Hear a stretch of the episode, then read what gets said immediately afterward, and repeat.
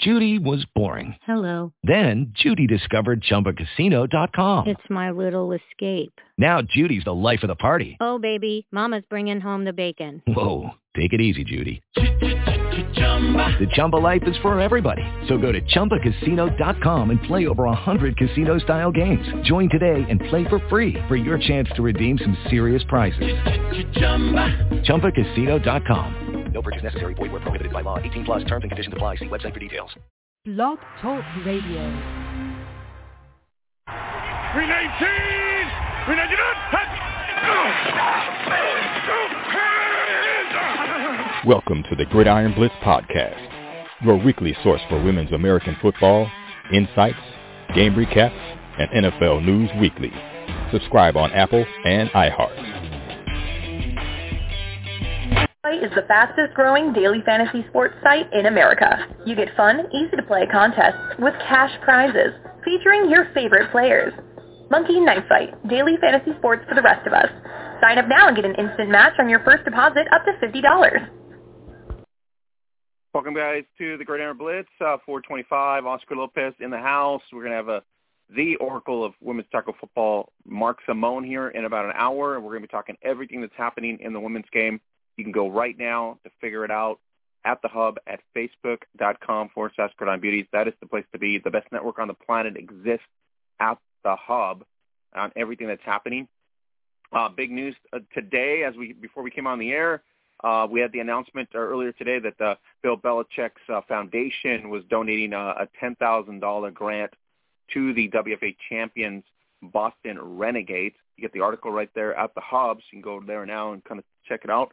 Thanks to uh, Bill Belichick for supporting women's tackle football, especially one of the elite teams in the country, if not the world.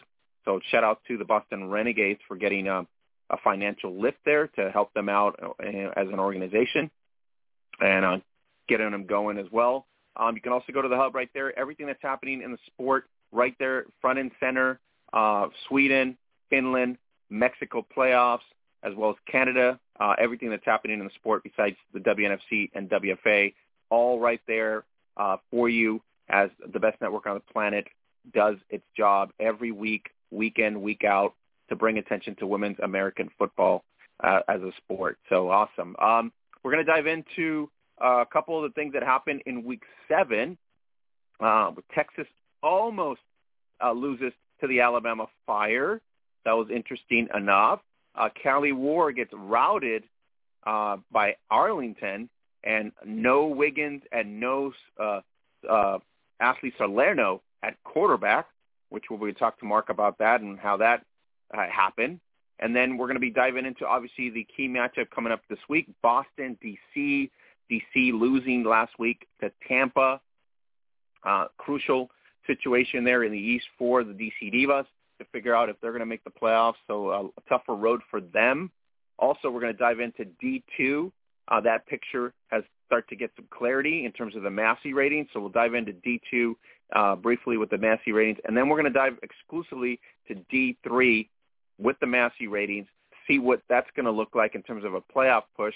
A lot of teams really now getting ready for the road to Canton. A lot of the teams in D3 really are starting to figure out where they stand, and fundraising is going to start right now, probably this week, uh, two weeks out before the season ends. A lot of the teams are doing fundraising, so that's uh, crucial for them because if they can't afford to go to, uh, you know, w- once they get seated, they can't go forward. They're going to have to forfeit, and that's just a disappointing season to have to forfeit at the end if even though you made the playoffs or you were assigned to, to, to be to the playoffs for the road to Canton. So crucial uh, next three weeks for a lot of teams in D2, D3, uh, also for fundraising uh, in women's tackle football because there's obviously no other option. So uh, fundraising will be huge within the next four uh, four weeks. Uh, so uh, you know if you guys can support your local team, uh, local players uh, as well uh, to get them over the hump, um, they should know where they stand by uh, week eight, even before week eight. Should be able to figure out once the WFA announces the um, playoff brackets once they announce the actual Road to Canton playoff brackets, we'll be able to figure out which teams are in, which teams are, uh, in, you know, need to do something more, and which teams need help. Crucial for the Women's Football Alliance in terms of the state of the road to Canton.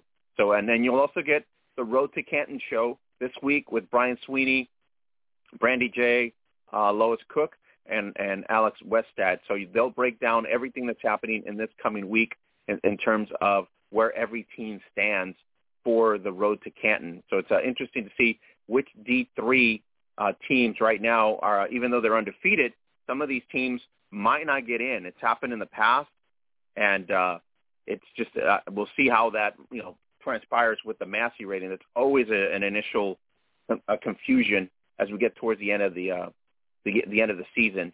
So let's let's walk into the rundown, the WFA rundown, and we'll uh, start it with uh, it was 20 games this past weekend on the 14th.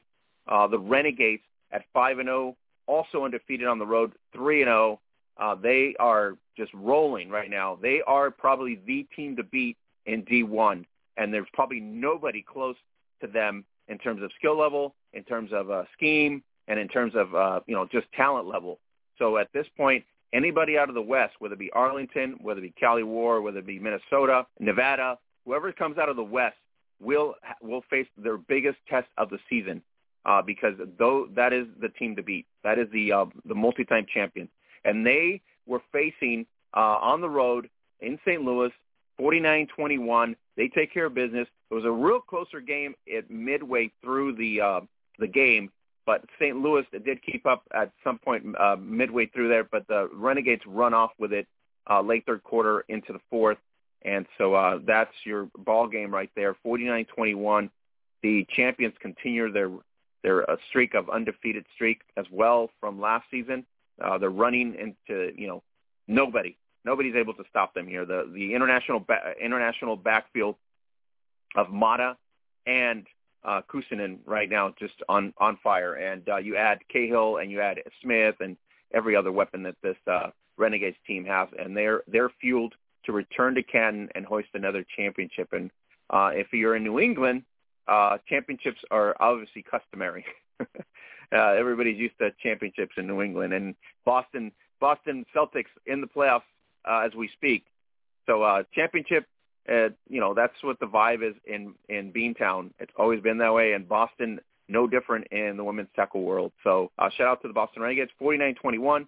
Uh, St. Louis, like I said, played their hearts out. St. Louis two and two, really crucial for them uh, the next two weeks in terms of their seeding, and we'll see how that turns out. Uh, Arlington uh, down to Cali War, uh, Cali War on the road, and uh, surprising enough, there was no Ashley Salerno and no uh, Chantel Nino Wiggins, which Chantel Nino Wiggins was uh, the quarterback when they beat Nevada uh, the last uh, last week, last weekend, and now they were just in disarray in this game. You can catch it right there at Semi Pro Live, courtesy of the Arlington Impact on Facebook, and we shared that feed on there. Catch the game live right there. They were just Jackie Robinson, uh, defensive tackle at quarterback, uh, so there's just a lot of issues going on there in Cali War that we're not aware of, obviously, internally. Uh, the only thing we could speculate on what happened here is there was obviously some friction between the quarterbacks, one either walking out or the other could not make the trip. So that was literally our own, you know, speculation in terms of that, but we don't know that for a fact. But we do know that Jackie Robinson started, and that probably wasn't the right person to start at quarterback. Uh, Arlington takes advantage of that. Uh, they're two and zero at home. Uh, they're four and one on the road. This team is eh, obviously going to make the playoffs. Uh, this is no doubt here, and they would like nothing better to make an impact, uh, pun intended, in this WFA uh, playoff picture.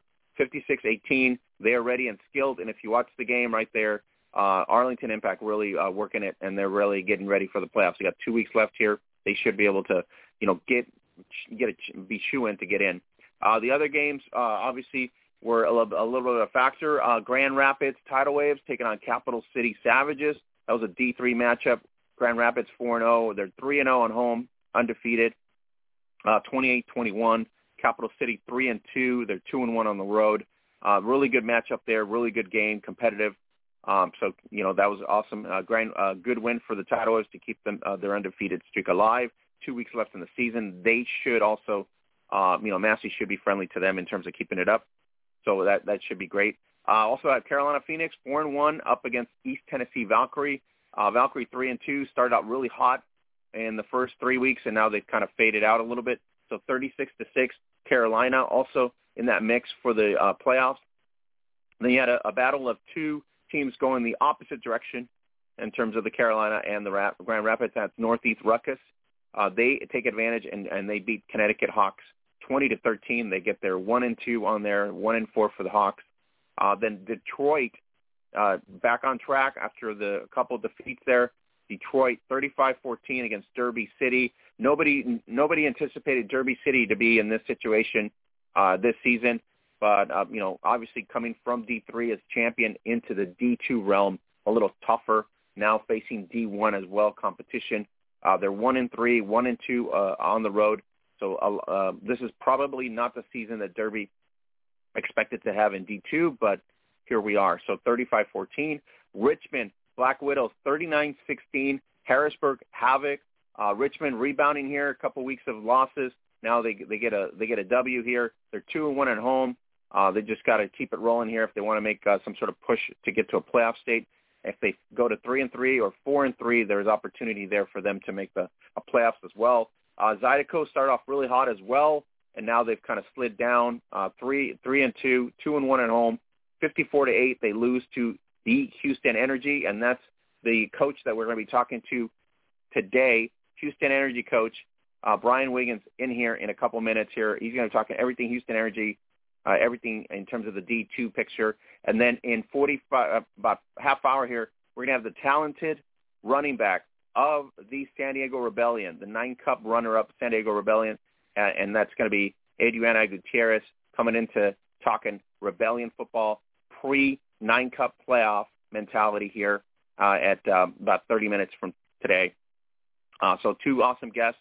And then uh, in the second hour, strictly the one hour recap, one hour women's tackle football talk with the oracle of women's tackle football, and that would be um, Mark Simon, aka the backseat coach. All right, uh, Minnesota Mix uh, in developmental league, 14 to 12, real tough game there. The two good teams there, two development developmental teams there. Music City route Sizzle, Cincinnati Sizzle. Cincinnati having a horrible season, 0 and 3 so far, 0 and 2 at home. Just a, just not a good season for Cincinnati. Um, on the other side, uh, Music City, uh, 3 and 1, 3 and 0 uh, on the road, really good. And they're obviously going to be uh, viewing the Massey ratings as well to see where they stand. Uh, Nevada, after the loss to Cali War, tough loss, uh, they go on the road and they take care of business, 63 to six uh, Nevada, Moichin and company there, uh, Sarah Canangelo, Plummer, uh, Jesse Felter, they took care of business uh, against the Portland Fighting Shockwave. So 63 to 6. Uh, Nevada looks obviously to keep it rebound here. They got a tough schedule going here in the next two weeks. Um, they should be able to compete enough to where they get a friendly Massey rating to be into the playoff picture for the playoff bracket. So uh, the New York Knockouts in D3, 5 and 0, 3 and 0 on the road, continue 14 to 10. They get by Maine Mayhem. Uh, so awesome uh, victory there for the knockout. A great season last year. We didn't know what was going to happen. Uh, are they going to be tough enough to compete in the first round? That is the question that we'll have to ask for the knockout. Can they get out of the first round? And last year was Derby. This year we have no idea who's going to who's going to be in their way. But it looks like they've refueled. They got a little bit of more uh, chip on your shoulders and it looks like the uh, New York is looking to obviously go further into the playoffs. Uh, they want to be obvious, uh, obviously one of the teams that arrive in Canton for the Road to Canton National Championship. So interesting to see that. Uh, we got OKC Lady Force, we haven't talked a lot about. Also, uh, you know, last weekend's win against Dallas Elite Mustangs in D1. This week they keep it going, 27 to 12 against Cruces Regulators. They're 3 0 on the uh, away from home. They're 2 0 at home. They're 5 0 total. This is a team to watch. This is a team that's going to be up in that rankings for the Massey ratings, considering um, what they've done so far. And then Oregon Cougars against Seattle Spartans, 10 to 8. Uh, Pittsburgh, 35 to 6. After that Boston loss, they come back. Uh, the Columbus Chaos just having a bad season, 0 and 4, 0 and 3 at home, just not able to uh, you know, be competitive this season. So it's a losing season, maybe more so a rebuilding season for the Columbus Chaos. But Pittsburgh does take take care of business there. Um, so uh, you know, uh, George just doing her thing as, as well. Uh, the Outcast rebound here after uh, Cali Award loss. You got a couple wins here, four and one, three and zero oh at home, thirty-four to eight. They take down uh, zero oh and five Sun City Stealth. Uh, the Inferno easily take down uh, Daytona, forty to zero. Uh, it was forty-five uh, to six. The Nighthawks taking down Tri-State after that crucial battle, fourteen to thirteen against the New York uh, Wolves. So rebounds Baltimore, and Baltimore's faced really good competition. I'm pretty sure Massey is going to take that into account, and they are going to be the top favorite in D2. We're looking at a rematch clash in D2 if it's going to be the Wolves or it's going to be Baltimore once again. Uh, something to, to watch for. Iowa started off pretty uh, bad. Now they've kind of back to 500 almost, two and one at home, and they take down Tulsa 28 to 12. So looking forward to the week seven slate of games which we're looking at 25 games on the docket in week seven for the WFA. Go to WFAProFootball.com, get the schedules right there, get the breakdowns, the stats, everything that you need. Go to WFAProFootball.com. All right, guys, and don't forget, go to Monkey Knife Fight. Monkey Knife Fight, the prop site. Uh, play NBA right now, play PGA. There's a lot of uh, MMA as well. And as we get further into the next two months here, NFL, of course. So check it out, monkeyknifefight.com. Use the code NJF to get started. Get a $5 free play on us. If you, uh, if you guess right on the prop more or less, you're able to make $15 on our $5 that we give you. So check it out. Be inclined. Go $5 on us. Use the code NJF to Monkey Knife Fight. We're going to be going into the uh, no joke football, uh, no joke, I mean, uh, Monkey Knife Fight huddle here. We're going to be talking to the talented coach of the Houston Energy of the WFA D2, and that would be Brian Wiggins, and we'll come here in a second. is the fastest growing daily fantasy sports site in America. You get fun, easy to play contests with cash prizes featuring your favorite players. Monkey Knife Fight, daily fantasy sports for the rest of us. Sign up now and get an instant match on your first deposit up to $50. And don't forget, guys, Monkey Knife Fight, code NJF. Get started today in the U.S. and uh, start winning on Monkey Knife Fight. All right, Coach Brian uh, Wiggins, how's it going today? Man, it's going good. going good. Thanks for having me. I appreciate it. No, we're bringing all the energy for you. How's that? no pun intended, huh? No pun intended. No pun intended. Uh, no, I, I needed to get you on here because a lot of a lot of you know feedback from a lot of uh, you know uh, some of our media types people. Uh, we're just uh, we're just in awe of how you can maintain this program and be competitive against D1, a D, D2, you know, uh, year in, year out. I mean, you've had a good resume mm-hmm. from what 2017, 2016 up to now, and and Houston, mm-hmm. in terms of the energy, has always been able to put up somewhat of competitive teams. I don't think you've had a real losing season in that time frame, right? No, sir. We've been competitive um, year in and year out.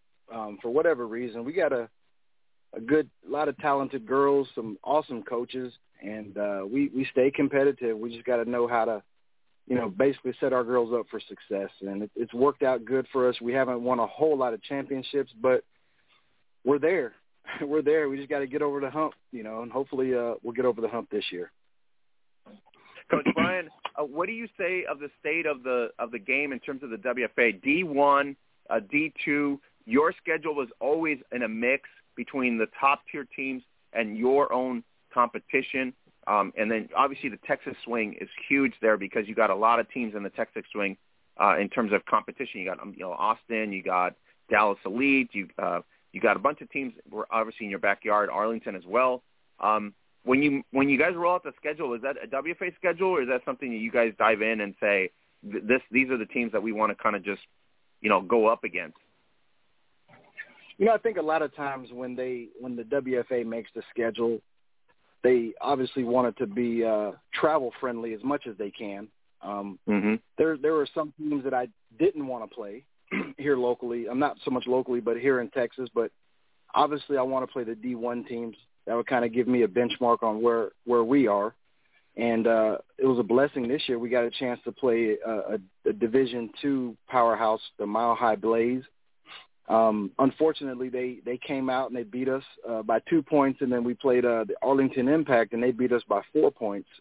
So uh, no, I think Mile High beat us by four points, and Impact beat us by four points. But it's a good it's a good measuring stick to see exactly where we are. Um, but I will say this: this year, there's been some awesome football uh, here in Texas. When we we lost to the Impact, but when that game was over, I was like, wow, that that was a good football game. Not so much a women's football game. It was an awesome back and forth good football game. I mean, they jumped out on us 20 to nothing. It was 20 to nothing and then uh we scored twice before halftime. Then we ended up getting a pick six and uh scored again and then we were winning 30 to 26 with like 2 minutes left in the game.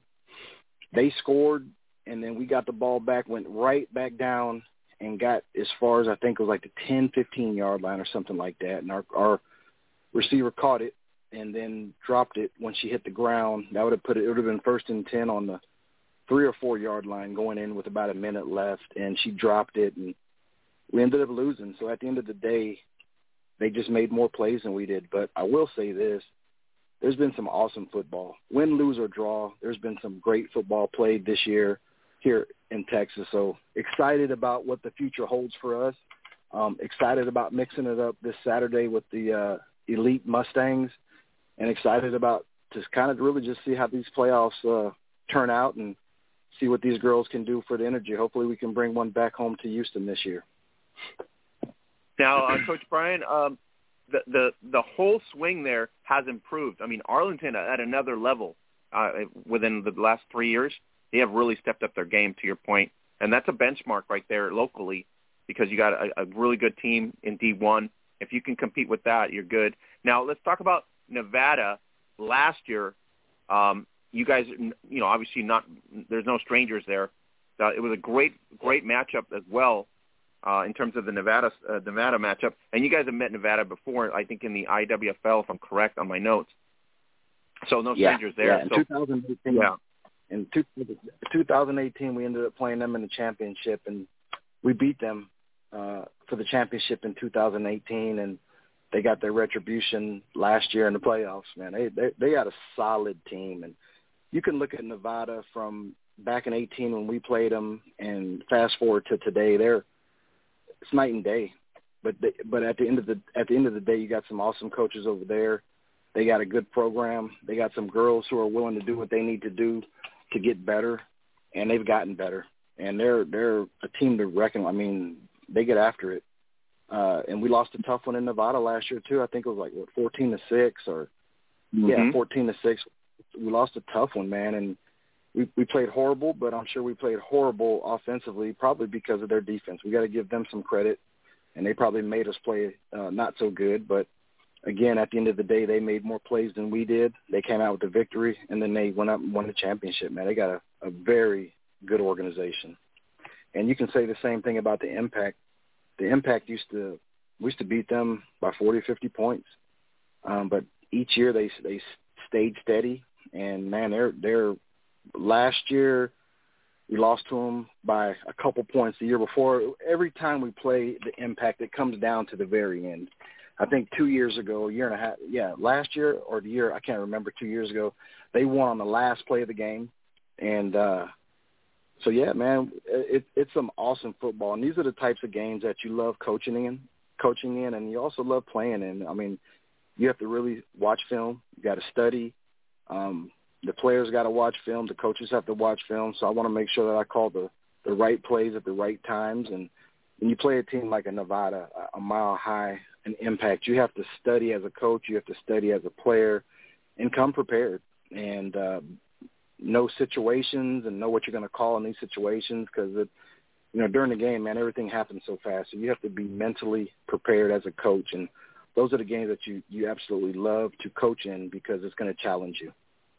So loving it yeah, this and year. It's a key, Lost a couple. It's a key. I think more because of the pandemic a lot of players did take ownership of more fitness, um, being more ready, mm-hmm. uh, game planning, studying. Uh, I think the change right there. Uh, I, that's what I hear from a lot of a lot of the players that you know they got that one year of really just chalk talk with in certain instances, and they became a lot of better positional players. And I think that was missing in a lot of ways in terms yep. of the women's game because you don't have that luxury like you do like in an NFL or a college scene type mentality. But you were able to give like a one season off, and I think a lot of players took advantage and and really hone their skills. You know, I think I think that's a good assessment. I think a lot of the the ladies missed it, and a lot of times you take things for granted. You may not work out as hard, you may not study as hard until it's taken away from you. So you mm-hmm. know, we camp season and like, wow, you know, we should be playing somewhere this week.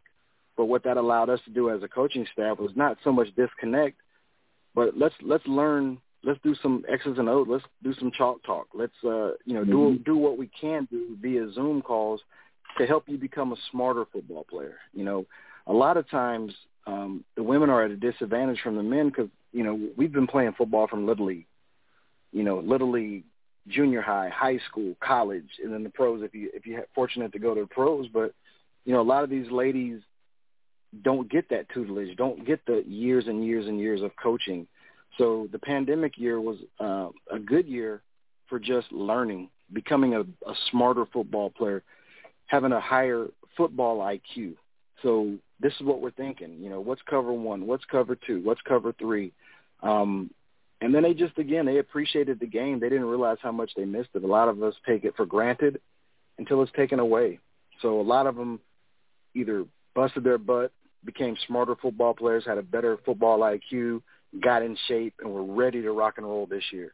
But I will say this: we've had a couple that went in the opposite direction, and uh, couldn't seem to push away from the table, and they're they're sucking to win this year. But um, they're working hard, so uh, we'll, we'll take them as they come.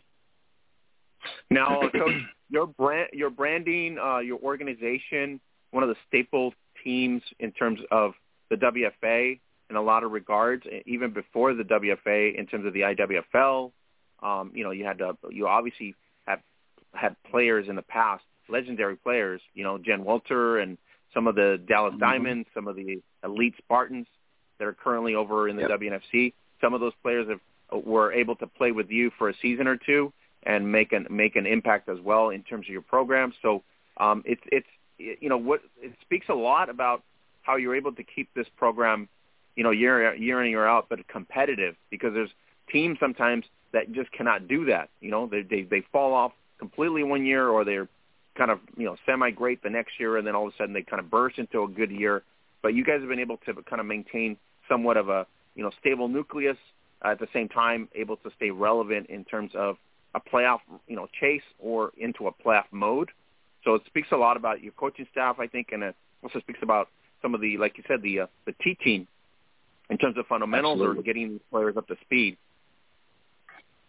Absolutely, I I'm I'm big on continuity, and I've had some of the girls, and, and it's not surprising that the elite Spartans are killing it like they are. I mean, they I was blessed to have them come play with the energy for a year. They they drove down every Friday and we practiced on Saturdays and Sundays and they left Sunday evening. But they're just they're a different breed up there and they uh they take this very seriously. And I think when they came down that season, it uh it took a lot of girls here locally and, and Houston aback, but it let us know what we need to do to be, you know, successful. Um, I believe in, like I said, continuity. So I've had the same coaches for year over year. It's the same coaches. We don't have a lot of turnover as far as the coaching staff is concerned, but we don't have a specific scheme. We may, you know, some people want to run the spread, some people want to run the double wing, and they are dead set on running that that scheme, but you may not have the athletes to run it. So we don't actually have a scheme that we are just dead set on. We kind of go with the talent that we have. If we can pass a little more, then hey, we're going to pass. If we have to do ground and pound, we'll do ground and pound. But I think to stay relevant as coaches, we have to assess our talent and be honest and transparent with ourselves. And you know, I'd love to say, you know, each year you want to shoot for the Super Bowl, but you have to be honest with yourself. And you know, I played NFL receiver, so of course I want to pass 95% of the time. But if if I don't have the talent to pass, it's it's, it's fruitless to to try to pass all the time. So you just got to kind of assess your players, assess our strengths.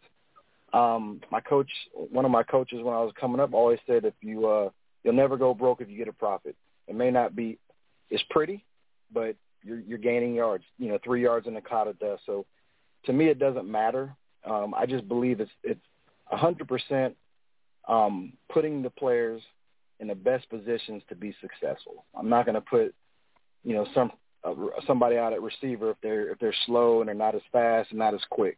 So I got to put them where they need to be to be successful, and it's worked for us in the past. We come with a open open mind and a, and a clean slate. We have uh, coaches meetings, and we just put our players where we think uh, they'll be good at, and um, it's worked. It's worked over the years, man. We can't. There's no egos here.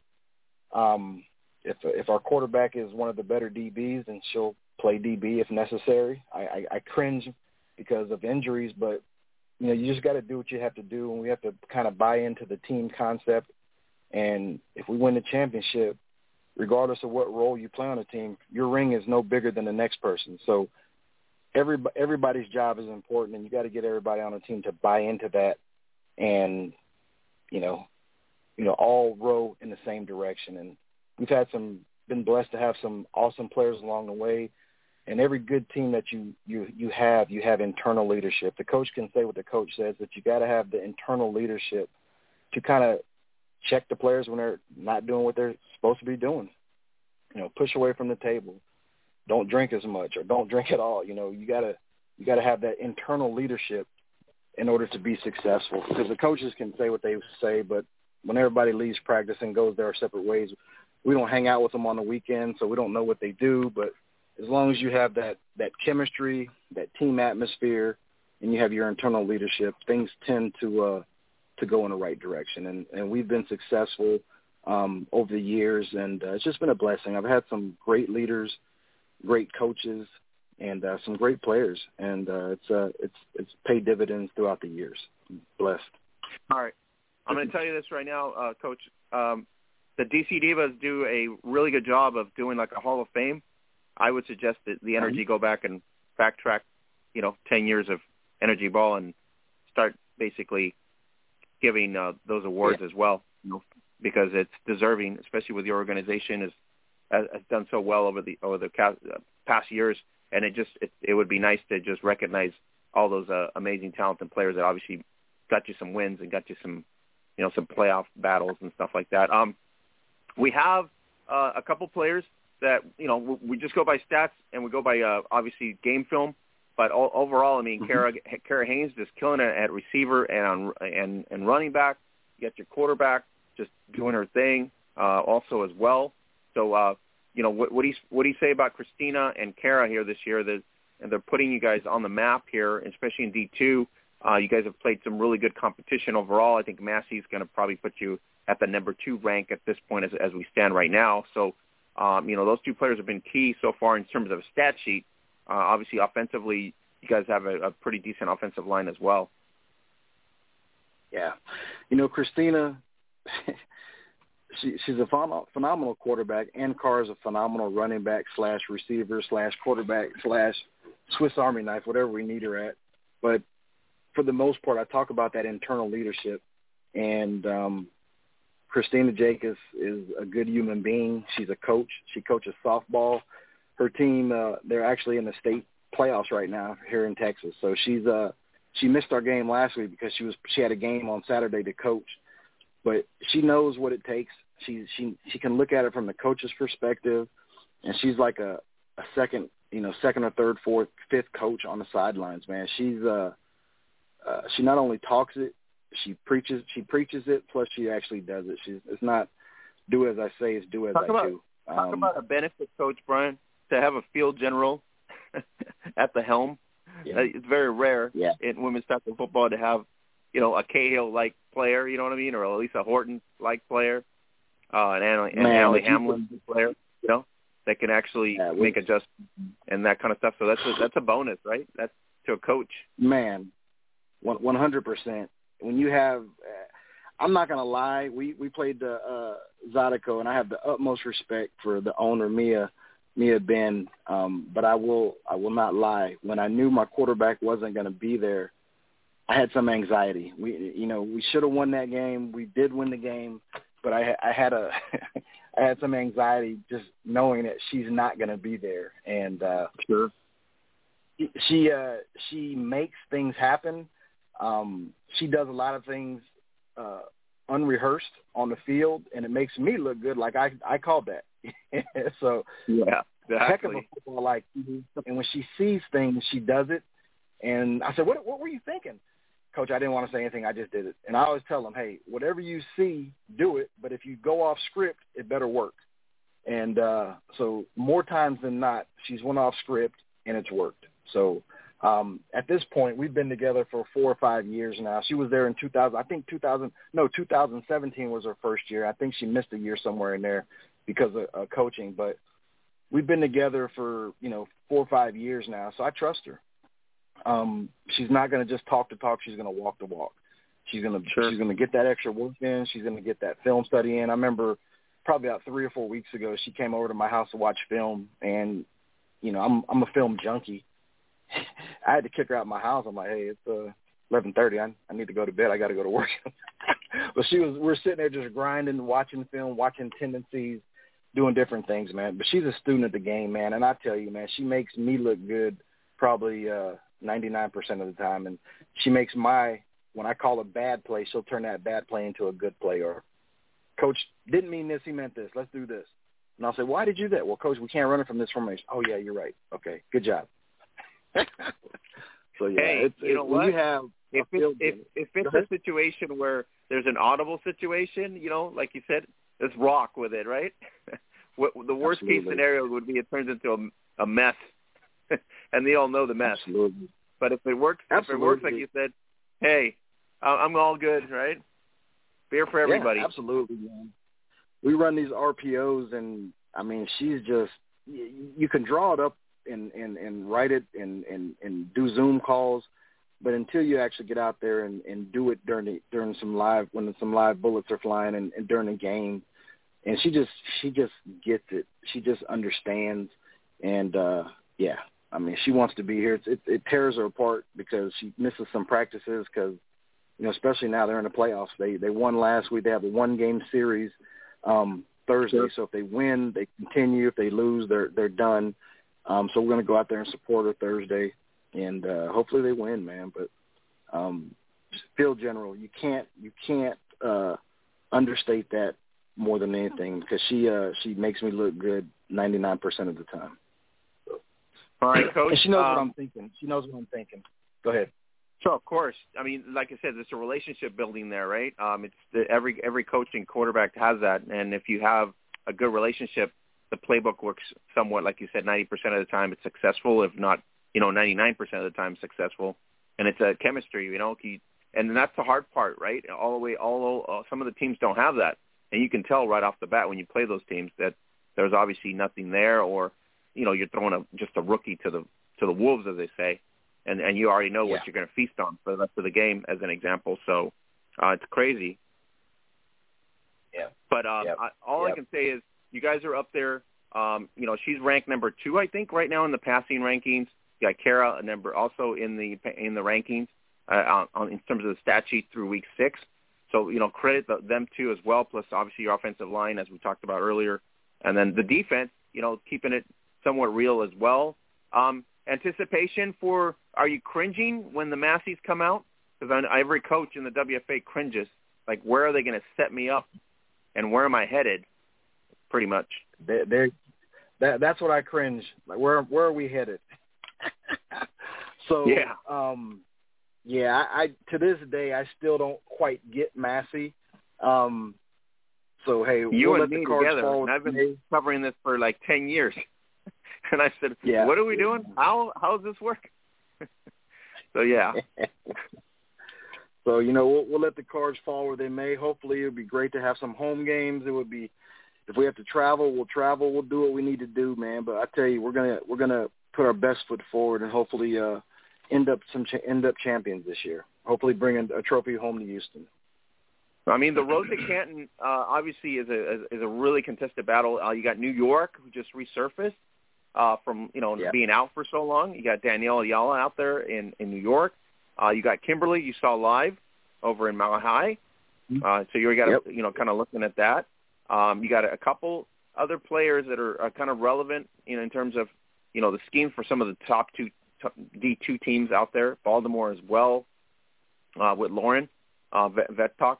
Uh, but you know, there's there's just a couple quarterbacks there. D two is going to be interesting to see where everybody kind of you know shuffles in and who becomes the next Nevada. Right, that's literally what we're looking for right now. It's like who's going to become the next Nevada? Who's going to you know go to that yeah. next level?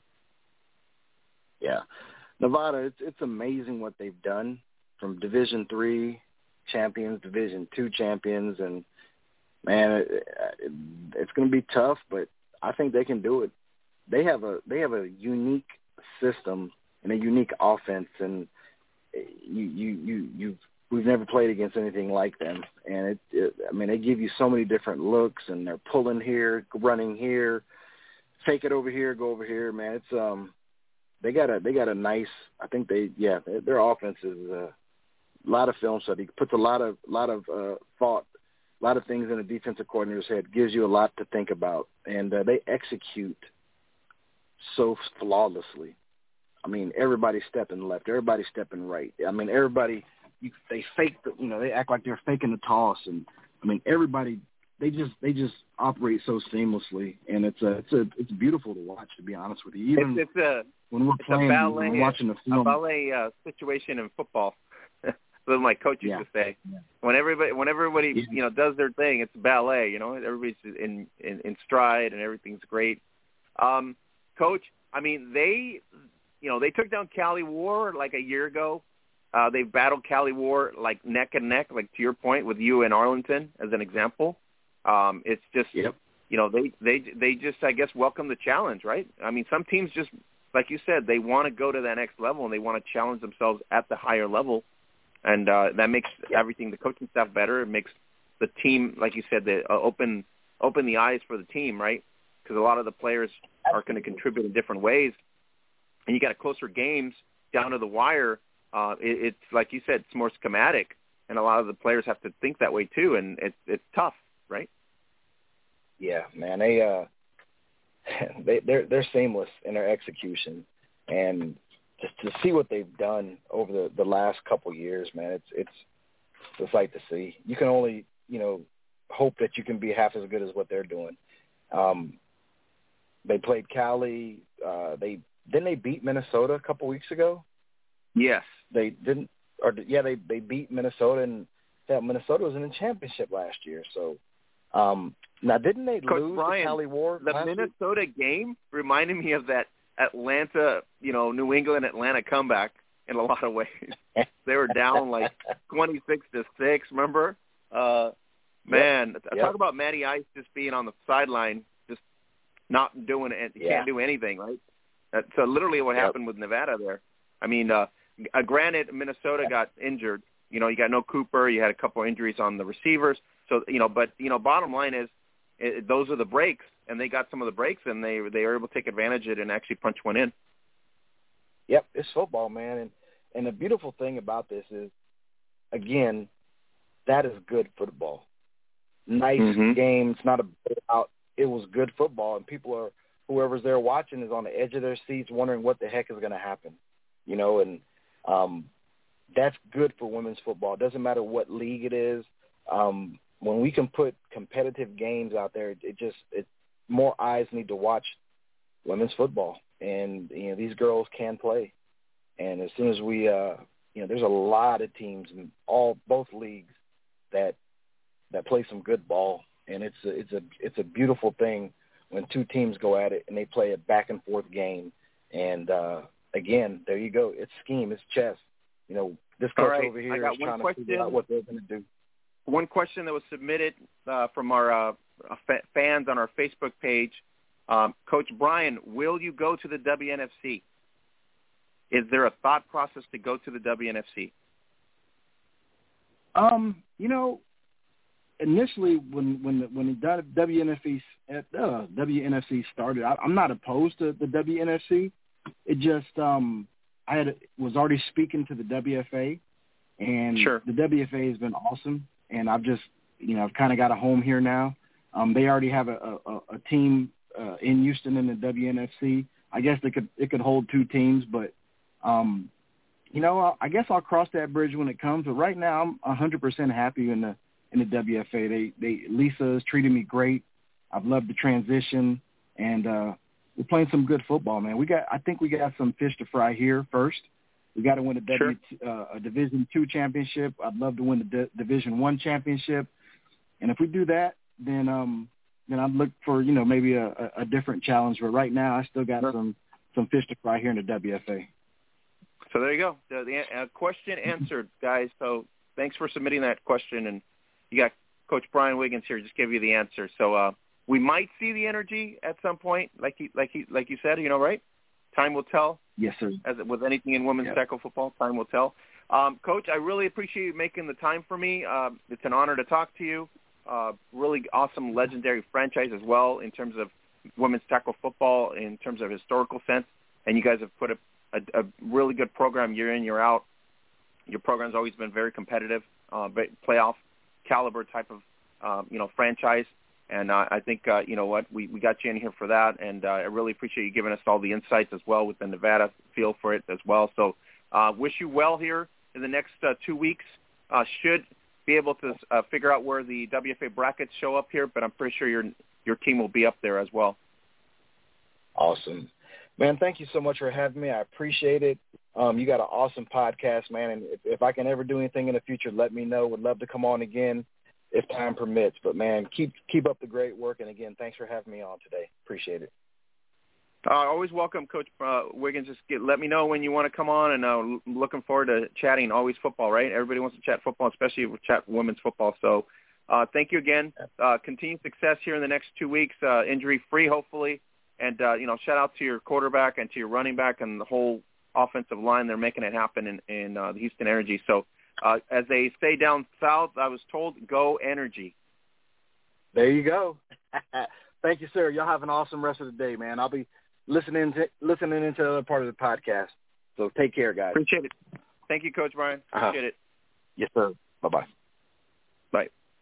All right, guys. That was uh, Coach Brian Wiggins, uh, head coach of the Houston Energy.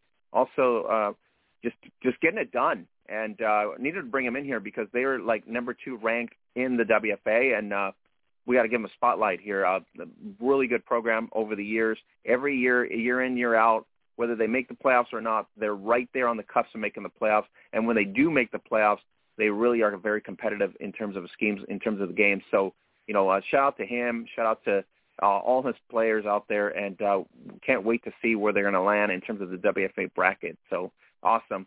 Uh, we're going to go into the next uh, interview of, in the Monkey Knife Fight Huddle, and that we're going to be talking to the talented Adriana Gutierrez of the San Diego Rebellion, the uh, nine cup runners-up, and they are looking to go back uh, to face the elite Spartans as we speak today. So uh, the undefeated Rebellion is what we need to say. So let's bring in Adriana here in a, in a second is the fastest growing daily fantasy sports site in America. You get fun, easy to play contests with cash prizes featuring your favorite players.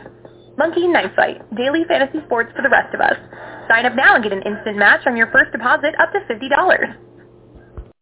Don't forget, guys, go to Monkey Knife Fight. Use the code NJF. Supports our podcast. Get a $5 free play.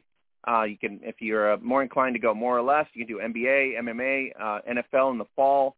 If you get it right, you get make fifteen dollars on our five dollar free play. So check it out, monkeyknifefight.com. Use the code NJF. Let's bring in the talented top running back in the WNFC as well, and that is the Rebellion's Adriana Gutierrez. Adriana, how you doing tonight? I'm doing good, Oscar. How are you? How are we doing? 27. I think uh, we're, we're we're gearing up. I, I would say for the uh, playoffs here, the nine cup chase once again uh, looking to to Texas. Yes, absolutely. We're looking forward to it. How how has the season gone so far, uh, Adriana, from last year? I mean, uh, take us through the downswing of losing to Texas, and then the off season to to to get to this grind again, to go through this eight weeks, and it looks like you guys have done some adjustments. And I mean, this this offense uh, I don't know about you, but when you watch it on Vire Sports yourself, uh, you add Regina Escoto on top of that this season. Uh, I mean, uh, it's like a dual backfield. Uh, not that you know you weren't the focus, but now it's like a double threat. Absolutely. Um, yes, last year we lost to Texas in the championship game, and um, it hurt. You know, that pain is still there. It's something that is kind of embedded in all of our heads, and um, we'll, we won't forget that pain. And so going into off-season training, we individually and as a unit just worked really hard, was in the weight room, and um, started preparing for the season pretty pretty early on. And um, this year just feels a lot more organized, a lot more um, just intense, and um, just focusing on details. And every game, it's you know we're we're trying to get better every game. The ultimate goal is to win somehow, some way, find a way to win.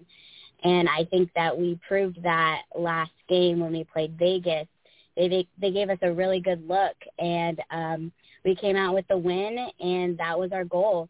And then, um, yeah, our offense is just every game just getting better, progressing, and the growth and the development is there. And then you have Regina, who's from Mexico, and she's come out, and she's just a force you know, to be reckoned with. And we both give each other some good relief time. It keeps us both fresh and um, so no matter who's in the game, we can, you know, our teammates, our coaches, um, I think they believe they have a lot of belief in us that we'll get, we'll find a way to get the job done. Now, Adriana, last year you guys get to face uh, the Spartans uh, literally on a different level. The first time you face the Spartans, I'm told by everybody, there's a little bit of intimidation. Once the game kicks off, now you get to see the reality of it, and you're able to make some adjustments. But what do you take away the game against Texas in terms of, you know, at the end of the day, you're like, okay, we could have done this different, and we probably could have done, you know, better in terms of a, you know, of a scoring aspect. But overall, I think when you take away the first look, because you're in the West, you don't get to see them twice a year as an example. You only get to see them that one time as an example in the final. So it's kind of tough to kind of, I guess you want to say scope them. Yeah, absolutely. Um, last year it was uh it was a it was a lot of our first times being in a championship game. Um, there aren't too many of our teammates or players who um, have won a championship ring, and so I believe that the we were intimidated. Um, we could have come in more prepared, and um, we didn't execute our game plan um, like we had planned for it. And um, you're right, we don't get to face them in the regular season. So the only thing we have is our scout film. And um, so that's a little tough, you know, but um, I think that it's a, was a learning experience. And I think we learned a lot playing Texas. I mean, just playing that one game, I feel like I learned more in that one game about the progress that I needed to make as a running back um, than the whole season, you know. So I think that we are going to be more prepared going into playoffs and um, more determined and motivated than ever. Adriana, how are you keeping yourself healed up? Is this the two back system really working for you? You know, between like you said, uh, relieving between you and and Regina. I mean, you guys are literally almost on the same type of feel in terms of running backs. I mean, you got speed, you got burst, uh, you, you guys are able to open up the lanes and, and really take advantage of some of the gaps. So, uh, you know, in terms of like this season, when you watch film, I, I think you guys offensively are more potent than you were last year. Yeah, that's good to hear. Thank you for saying that. Um, last year, I was on every special teams unit. I was on, you know, getting every snap of the ball. And so, I mean, I love it. Like I will keep pushing through any any injury, any pain. Um, I did struggle with some um, injuries last year, um, eh, but I just kept pushing. You know, so definitely having Regina here with us on the San Diego Rebellion is is amazing. We um, we both are very fresh, and um, like last year, I was pretty banged up um, and this year it's been, you know, knock on wood, it's been it's been a good ride. We've definitely, like I said, just been very fresh and eager to get on the field and supporting each other, and it's been amazing to be playing with her. Yeah, I know, and, the two set back really uh, it's a different dimension for you guys because I know last year when we were looking at it, everything went through Nenji, and at some point, you know, mm-hmm. you were you were down and you were not able to you know function uh, in terms of offense, so it was over basically on her shoulders. This year, it seems like she can make the crucial plays when needs to be made, but in terms of like you know you get the kickoff and you guys are on the first and third downs and and going through the the motions in terms of getting to the end zone, it, it's just uh, nice to see yourself uh, like you said, and Regina kind of blend in as well on certain certain downs. Um, offensively, I think the offensive line has done a way better job than they did last year.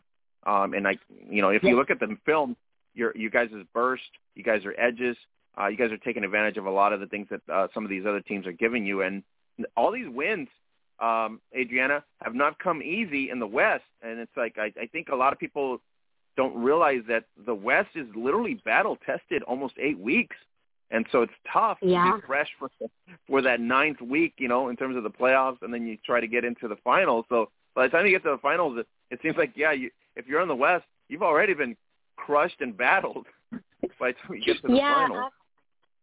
Absolutely. Um, we definitely, I feel like are a triple threat right now with um, Regina in, with myself in, and Ninji too. Like you have to plan for that. We all three can run the ball, and um, we're all hungry for, you know, getting fighting for inches is what I like to say. Is you know we're not going to go down without a fight. We're going to keep going and going until until we're down, you know, and then we're going to get right back up. Um, but our as far as our O line, man, I have never been a part of a team where my O line is as invested as they are right now. These girls, they work so hard they communicate so well. Um, they just strive for perfection, and I hear it, I see it, and they're putting the work in in their playbooks. Um, they have their own, you know, offensive line Zoom meetings that they attend, and um, they're just really, you know, they shine, we shine. And so I really clap it up to them because they just keep going and um, they're grinding. Adriana, the Battle of Las Vegas, I think that is the rivalry for the rebellion. Not to discredit Los Angeles, not to discredit Seattle and all them, but uh, Dion Lee uh, out there in Vegas, I mean, they they probably have you guys on a dartboard. You know what I mean? They they they want yes. that that win against San Diego, the test against San Diego as an example. So it's going to be tough. Uh, this whole uh, playoff mode for you guys um, because you guys are obviously the you know the Pacific champs. Everybody's basically eyeing to take you guys down in the first round, as an example. You get through here next week, uh, the week of the 21st. You guys are taking on the, the Legends, and they would love nothing more than to give you a blemish for the year and then go into the playoffs that way. But uh, you know, it's going to be a, a kind of a battle of Southern California, and that's become a little bit of a you know we need that rivalry too, not just the Vegas rivalry, but the the Southern Cal rivalry too. So it's the it's nice to see that. Yeah, it is, and you know, I don't think a lot of people credit for the west, uh, the West for how many good teams we have on the West, you know, side. Um, every team, I mean, just being a part of the WNFC in general, um, the the growth of the WNFC and the development um, is just making it is it's as as opposed. How do I say this? Um, their growth and development helps us as players grow and develop. And so teams are working harder. Teams are gunning for us. You know, they are scouting us, like you said, to a T. And so we know people are coming for us. And um, if they get better, we get better. You know, every game we both help each other. And that's the that's ultimately what we want from women's football is to just keep showing the world like look how close these games are. Like that's a game. Those are women playing football you know? And so that's the main goal. Now let's go on the other side before you know i know we're interviewing you but let's just give credit where credit is due. Uh, whatever you guys are feeding or not feeding this defense i mean they are just been monsters even from last year through uh, almost four weeks in. Uh, besides the 21 points given up in, in Vegas at, out of the whole year. Yeah. So, uh, you know what? Mm-hmm. Uh, uh, if, you know, if you guys are keeping the cookies away from them, they're definitely, you know, not happy. Yes, our defense is stacked. We are so lucky to have so many um, players on our defense that that they either coach or they've been playing for a very long time now. So they know what they're doing and they're not afraid to play with some, you know, attitude, some spunk.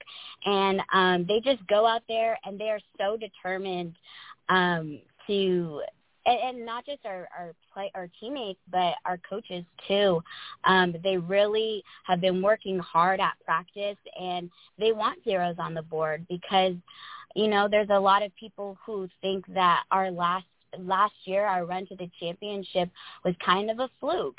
And so i think that they have really taken that you know that this role on of being a, a dominant defensive team uh and um they've just been riding with it, and so they are amazing, and um, we're really lucky to to um, be playing with them. You know, offense and defense. We've just been complementing each other, and they put us in great position most of the time to get in the red zone, and so we couldn't do it with without our defense. All right. Well, you got the Nugent clan. You got Tyler. You got uh, Austin Bean out there. Uh, just uh, just a lot of uh, angry people on that side that do not like to give Yes. up scoring. You know what I mean? No, no, they're hungry, and that's what you want from your from your teammates. You want them to be on the field and you know trust that they're going to get the job done, and that's what they do. And you know, like like I said, we want zeros on the board, but the ultimate goal is to always find a way to win. And so they just have high expectations for themselves, and um, they're doing the job. Yeah, no, it's it's it's been great. Um, you know, Austin is doing great on the receiving end. You got uh, Ebony Chambers, uh, yourself at times contributing on ter- in terms of the passing game as well. So it's been kind of a blend. Um, you got Katie Ott involved as well there. Um, so just you know, just a bunch of uh, mixture. But your team really has flourished this year, I think, in, in a lot of ways. Where you look at film and uh, every game, every quarter, uh, you know, the red zone's improved. You guys have been able to put points up. Uh, just it's just a, a nice uh, season so far. So hopefully it accumul- uh, com- uh, culminates in, in Texas, right? Sorry, what was that? Said hopefully uh, you guys can be able to you know punch it in in Texas. Yes, absolutely. Um, we're we're getting ready for that, you know, championship run, and um, like you said, we have a lot of really good players um, offensively, and we are just improving in the passing game. Our running game is improving, and so we're excited. We're very hungry. Yeah, no, and uh, Brandon's done a good job, uh, you know, taking ownership of last year, really, uh, uh, you know, fine tuning the team here. The addition, the international additions. We even talked about. Uh, I think it's Malaxos, if I'm correct on. Um, is it Melissa or Melina? I'm sorry, Melina Malaxos. Melina, yeah. Um, yeah, Yeah. from overseas as well. So um, you guys got like kind of a little international backfield there as well, including yourself. So triple threat in a lot of ways. Um, so that's great. Um, so looking forward to this weekend. Uh, we are looking at the legends this weekend, Adriana. So any insights you can give our fans and how this will turn into a W for the Rebellion? Um, no insight just yet. You know, we we we do a good job at scouting. Our coaches really help us um you know, prepare. We get scouting reports and we watch Zoom. Um and you know, I'm in the car right now. We have practice a little later on tonight. So I'm sure we'll hear the rundown about how we're preparing for LA, what adjustments will be made, and um, like I said, just finding a way to get a win, finish the season undefeated, is what we plan to do. Now, uh, on the other flip side, um, your family gets to see you live. They got to see you live last year. Now they get to see you live, but more fresh. So, uh, how's that experience for the family in terms of watching you just ball out? They love it. They come to every game. They're supporting me. They also, um, you know, grandma and my aunts and uncles and cousins actually came out, flew out to Seattle to watch a game because I have some family from Oregon. So um, they made that drive, and um, they they've been amazing. I I they've just been so supportive of me and um anything I need. You know, I talk football all the time with my dad. I talk I talk his ear off sometimes and he's just been so great with me and helping me um, you know, just giving me confidence and motivating me and encouraging me. So um I'm so lucky to have them. That's good to hear because uh, you know that's the nucleus sometimes in terms of uh, getting uh, you know motivated on a weekly basis, uh, especially when you have injuries. It's even a lot more, uh, you know, impactful to have that support system. Um, Adriana, we didn't talk about your background, but is football was it always this, or did you start in, you know, what other sport did you play before, you know, you, you got onto this the rebellion squad? So um I grew up playing soccer. I um been playing soccer since I was 4 and that's pretty much been my main sport. I um as I got into high school I ran track as well. Um I did a year of t-ball when I was younger, a year of basketball, but pretty much it's been soccer's been my main sport, my first love. Um it wasn't until um my sophomore year in college that I found out about women's football from another former teammate um, who I used to play soccer with. And so I tried out in 2017 for the San Diego Rebellion and, I mean, sorry, excuse me, the San Diego Surge. And um, I've just been hooked ever since. I've had really big dreams for myself since day one and really have just been a student of this game. This game has definitely not it's not been easy for me. I, I wouldn't say that I have, you know, there's players out there that just have natural talent. And um, this game has been very hard on me physically and mentally, but um, I've stayed with it and, um, you know, I think it's showing. No, for sure. I mean, you're uh, very talented overall, and uh, your highlights are obviously proof right there. Um, it's just, you know, it's been transition, right? Uh, speed shows in there because, you know, from your soccer days, it literally shows on there when you start bursting, uh, when you start getting into the gaps and really getting those big chunks of yardage. Um, so it's a you know a credit to you to just you know like you said uh, stay on it and and really uh, you know focus on it and study it and, and things like that. Um, what do you say of the the playoff picture here? Um, we got one more week. You get LA, and then we get into the playoffs. Uh, we don't know if you'll you'll you'll face Vegas. We have no idea what Utah and Oregon game's going to be out this this next week. It's a crucial matchup right there, Utah, Oregon. We could see Oregon get maybe get in. Uh, so the playoffs now, the scenarios are starting to like, you know, get your popcorn ready, right? Because you have no what no idea what's going to happen. Yeah, you know, um, so far we've just been expecting to play um, Utah the first round of playoffs, and then either Vegas or Denver the second round. But Oregon is doing really well, and you know they might they might squeeze in, and so um, whoever we're going to play for, will we're I, I have full faith in our coaching staff. Um, they'll get us prepared. We're really lucky that we'll actually be hosting um, the playoff weekend here in San Diego, so that helps us just we don't have to travel like we did last year. Um, and so we'll just, I think we'll have a lot more time to prepare and um, our bodies will be rested. Luckily, we've had, you know, bye weeks during the most, like, probably the most crucial times when we need a bye week the most. So I think we're feeling pretty fresh right now. We're excited and, um, yeah, I can't wait. Well, we can't wait to watch you on Vire Sports uh, this coming weekend, uh, taking on the LA Legends, uh, your Rebellion squad going full bore here, get the W, finish up the season strong. Then we're looking at the playoffs. So, Adriana, I really appreciate you making the time and uh, getting back to me, set up the interview and quickly. I uh, really appreciate you. Uh, we are excited to see what your rebellion is going to do in terms of the playoff picture. Looking forward to maybe one more time get a crack at the nine cup. Yes, absolutely. Thank you so much, Oscar, for having me on. I really appreciate it. Thanks again. Uh, safe travels. Have a great uh, you know practice tonight, and uh, looking forward to this weekend against uh, the LA Legends. Yes, us too, Oscar. Thank you so much. Have a great night. You too. Have a good one. All right, guys. That the the talented Adriana Gutierrez of the San Diego Rebellion, as they're going to be taking on the Los Angeles Legends here this next coming week. Uh, what a matchup that's going to be. Uh, looking forward to a W from Rebellion. Uh, LA, you know, has played tougher the last three weeks.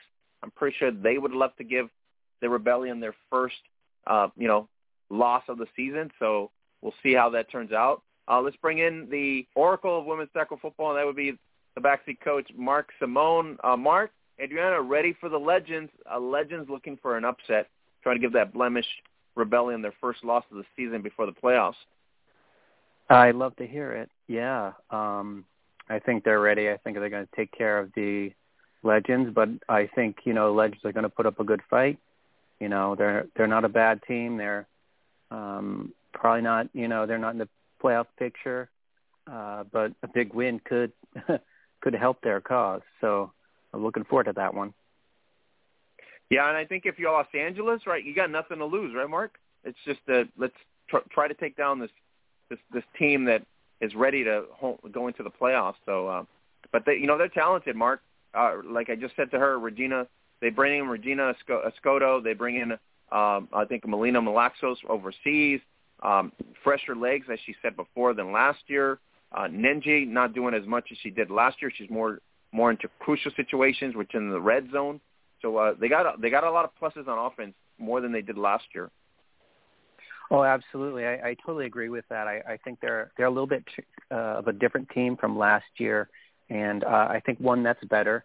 Uh, clearly, they're they're the class of um, the Western Conference, and uh, so if you're the LA Legends, you know, it's uh, your last game of the season. You're to play for pride. You're to play for fun. You're to play to win, um, and see how they see how they stack up you know, this is the Legends' sort of first season under that moniker. So uh, you, you know that they want to finish strong and be able to uh, take all those lessons learned into the next season. Yeah, I talked to Dana Zyke. Uh, she's ready on defense. She would love nothing more than give the the Rebellion their blemish at the end of the season here. So uh, we'll look, we're looking forward to that. I, I, I mean, we know that that Rebellion D is no joke. So you know, they they played really good. They play really good ball. Um, uh, Mark, you anticipate uh, Dion Lee would like to get another crack at the rebellion? Oh yeah, uh, yeah. There's no there's no doubt about that, and you know, I, that's definitely a a matchup I wouldn't mind seeing in the playoffs. You know, at some point, um, we'll have to see how you know the seeding shakes out and where teams end up. But um, yeah, I think I think you feel like um, you know, they let one kind of slip away. Um, mm-hmm. They were right in it. They were right there. So, uh, you know, they want another crack uh, at the rebellion. And, that, and that one would be for all the marbles, right? That's even more important. That one would be for the marbles. In other words, you move on, and it's not just for the season win. It's basically the, you know, for the playoff push. Um, that's so. Let Mark, right. let's go. Let's go international. Uh, a couple things that we haven't talked about. You guys go to the hub, facebook.com forward slash Gridiron Beauties, get the lowdown on everything that's happening in the game, uh, including overseas. So we're going to go right there. Let's go north. Uh, we got week three matchup battle here coming up this week. Lethbridge taking on Edmonton Storm. The last two weeks have been really cool. The Manitoba Fearless taking down Regina Riot. That was surprising. Yeah, yeah, that caught me off guard. I, I, you know, I wouldn't have expected that. That's a huge win for Manitoba. Um, uh, they must be so psyched. Uh, you know, the Riot are perennially, you know, one of the toughest teams um, in Canada, and so to come out and uh, hand them a pretty solid defeat, um, uh, that's uh, really great for that Manitoba squad. Yeah, and, and uh, Saskatoon just keeps rolling. Uh, just just like anything else, they just 59 to zero. They get the, their nice uh, donut win right there. They keep rolling. Um, I think it's going to be a battle once they face uh, week three. There's only one matchup this week, and that's the Edmonton Lethbridge.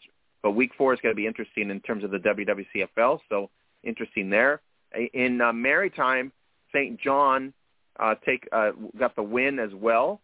So we'll dive into the Maritime in the next couple weeks here as they as we get deeper into the season. Um, if you go south, uh, Mark, uh, we got the live stream of Pumitas against the Lobos de Toluca in the semifinals, and obviously we already know Pumitas just the dominant team in FX FX football in terms of Mexico. So the uh, the semifinals are now uh, you know finished. Mayas also win on the other side, so we get the 11th championship now. It will be Mayas football taking on Pumitas this coming weekend, the 22nd. Yeah, and, and these two teams are clearly the, the best teams um, in FXF Mexico. Um, and they for the semifinals they came out to play. Uh, they both they both shut down their competition. Um, you know, two shutouts in the semifinals, which is uh, pretty unusual. Usually, when you get to a semifinal situation, you know the, the you know you see some pretty close games. Uh, not in this case. The Pumitas and the Mayas they came to play. Twenty six nothing for the Pumitas over the Lobos. Thirty two nothing for the Mayas over the Raiders. Um, so that sets up a very good uh, final in FXF Mexico. It's going to be interesting to see how Andrea Romero, the focus point of the Pumitas, how she breaks out in this game because they're just they're they're just at another level. Uh, not to discredit the Mayas, but uh, the Mayas will have to bring their A game if they really want to take down the Pumitas and, and and a big upset here in the final. Yeah, no doubt. I mean, the, the Mayas are going to have to find a way to to put a load of points on the board, which is going to be tough because the Pumitas have only given up 20 points the, the whole season. Got a very stout defense, and we know that they can roll up points.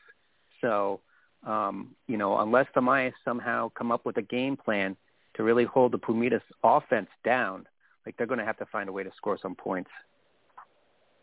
Yeah, I, I just anticipate it's going to be uh, the, the the championship was going to go to Pumitas at this point. I mean, unless we get something different, uh, it just seems like they're the ones.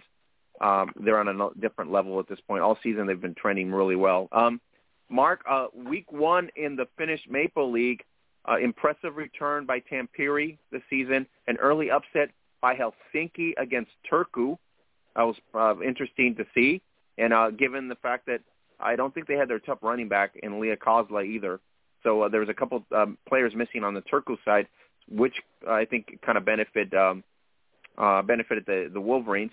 And then Meliky Bouncers also get their win.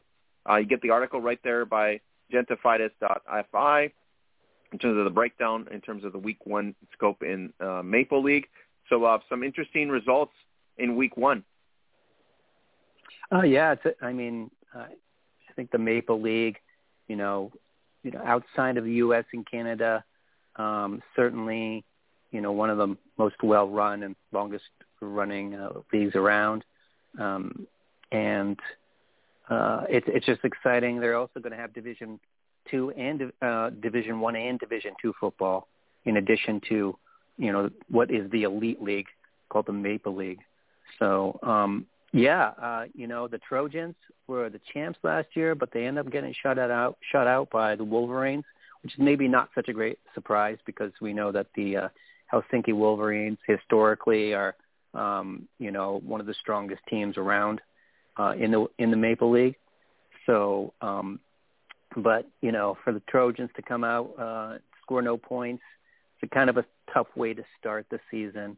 But as we say, you know, it's it's just the first week of the season, um, and we've got a lot of football ahead of us in Finland, and, and I'm very excited about that. Yeah, Tampere uh, really, uh, you know, took took care of business here. Uh, 44-28. It was 22 to six at the half against uh, Loyola Lionesses. Um, you know, a shout out to Loda uh, Anonen, who was the uh, the first two uh, scores for the uh, Tampere Saints. So it was a really good matchup there. Um, so they get the win. Impressive. Um, Loda's, Loda's a really good uh, player. I think she was the uh, uh, player of the year last year as well. So uh, pretty mm-hmm. interesting there. And then uh, the Wolverines took revenge on the Trojans. Uh, you know, finalists uh, at this point. They've always clashed. Uh, Trojans have never had really success until, until last year. So it was basically uh, a battle of uh, some, you know, it's a rivalry battle a lot of, in a lot of ways. Um, so, but uh, you know, the Wolverines took care of business uh, behind um, S.C. Soderholm and Laura Enamon. Uh, so really good. And then up in uh, Orpola, uh, Meliky, the Bouncers took uh, you know a really nice win against uh, West Coast, 14 to zero. Uh, they edged them at this point. Um, so uh, it was uh, Amelia Kempi and Nina Sutinen. So uh, pretty uh, pretty awesome uh, weekend. We'll keep tabs on that, you guys, uh, week to week. Uh, probably one of the best, uh, as Mark alluded here, one of the best uh, uh, series in terms of leagues in Europe. It's, uh, the Finnish league is pretty top notch as well, and then Helsinki has always been dominant, sort of like Boston has been in the WFA. Uh, yeah, they're sort of the uh, um, the the big bully on the block. You know, uh, they're the ones. That's the team that everybody in uh, in the Maple League is gunning for, and um, So uh, another season's underway, and uh, we'll see if um, Helsinki can, you know, uh, reclaim the the crown from uh, the Turku Trojans, who who won it, I think, in a bit of an upset last year. Now we go to Sweden, Mark. Uh, week four, I believe. Uh, Göteborg Marbles remain undefeated at three and zero. Oh. They get a thirty to six victory against uh, Lingham Gri- uh, Griffins. Uh, they get a, they they have a big test coming up this weekend, Mark. They will take on Örebro. So this will be an interesting matchup if, they can take down Örebro. Yeah, absolutely. Uh, you know, if you you look at the record, you know the Marbles are they're three and zero, oh, so they look pretty stacked, but uh, they haven't really been um, playing much of the tough teams. Um, you know, the teams that they've played um, are kind of at the bottom of the of the standings. The Norrköping Panthers, the Linham Griffins, uh, twice.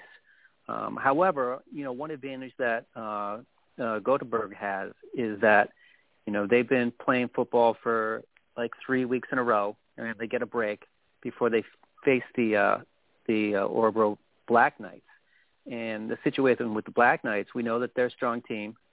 Um, they're one and one on the season. They they they dropped one to the Karlstad Crusaders, who you know are the top team in that league um, historically. But the thing is, the Örebro Black Knights, it's been over a month since they played Karlstad, and they haven't played any other games. So that's a long time not to play a football game. So I don't know if and that's a little bit like of rust. A, your point, yeah, possibly hinder them, right? Yeah. So I mean that could be a factor um, in in this matchup. Uh, you know, between the Marbles and Black Knights. Yeah, that could be a, a, a big key in terms of how that outcome will will turn out. Um, also, week four in Sweden, uh, Women's Division One, Arlanda just routing Västerås, uh, 54-14. Uh, you get highlights right there of both matchups at the hub at facebook.com forward slash Gridiron Beauties. Uh, so uh, pretty pretty awesome weekend in Sweden for both games. Uh, also, basically, uh, like I said, WWCFL, which was 59 and zero. I think it was uh, Valkyries taking down the Wolf Path as well. Um, and then you also get highlights right there of Manitoba uh, with that impressive win, edging uh, Regina Riot 33-31 uh, in courtesy of the Manitoba football feed. So thanks to them for providing that as well. So we'll get previews plus post-game matchups, uh, recaps. Uh, normally in Sweden and Finland, uh, Mark, it's really nice that they do a preview of the matchups and then they do a post recap. So I, you know, shout out to them for uh, keeping us informed every week. Yeah, it's fantastic to see, and, and as someone who you know, has done writing for um, you know football teams. It's that's a you know it's a lot of writing in addition to all the other stuff that you know they're writing about the league, and so uh, to to get those previews and recaps is really something of a luxury. I think um, we take it for granted, of course, when you look at like big leagues like the NFL or whatever.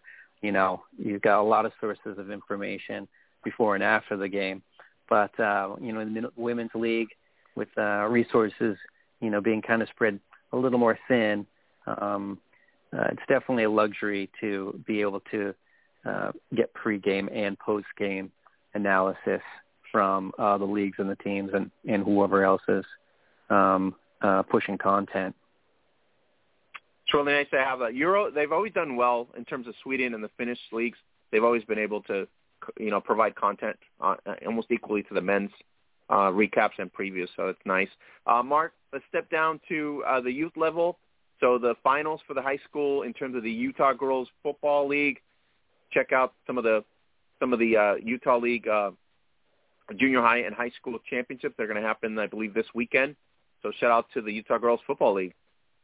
Oh yeah, big time. I mean, that's really fantastic to see, and um, it's just very exciting. And um, you know, now with social media and proliferation of, of, video, you know, we get to be able to see some of that. So that's very exciting. Good luck to everybody.